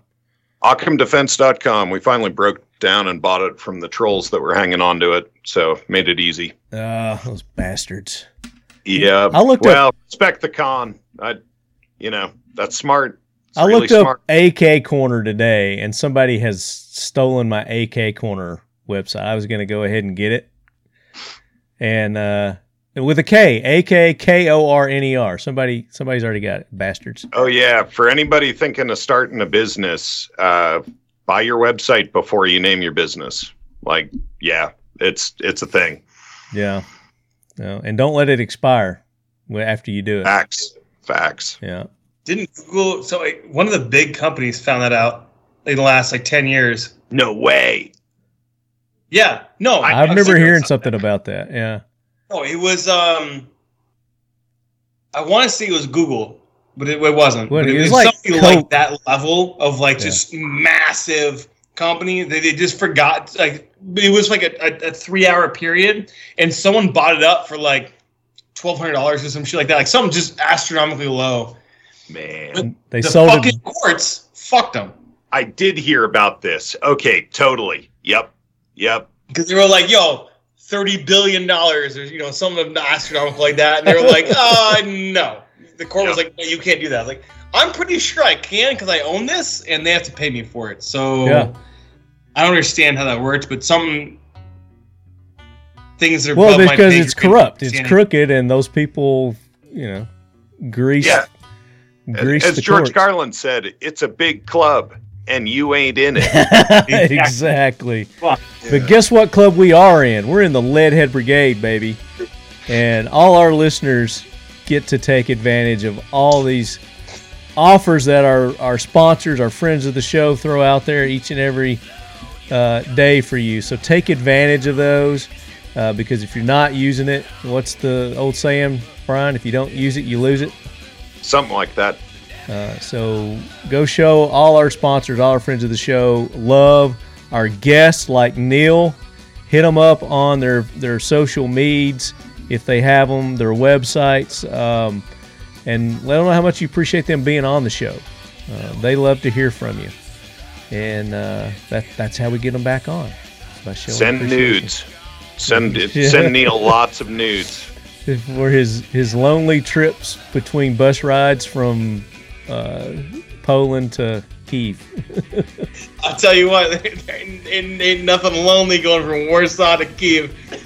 Hey, we got to talk about this Tinder, so we're going to sign off. You're going to give me some Tinder points. That's probably the best ride ever. The mask slipped. I dig it.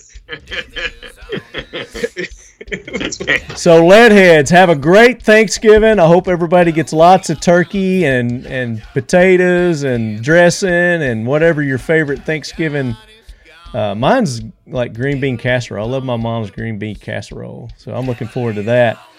And I hope everybody doesn't get fleeced, you know, with the inflation and everything. So I hope everyone's able to enjoy their Thanksgiving.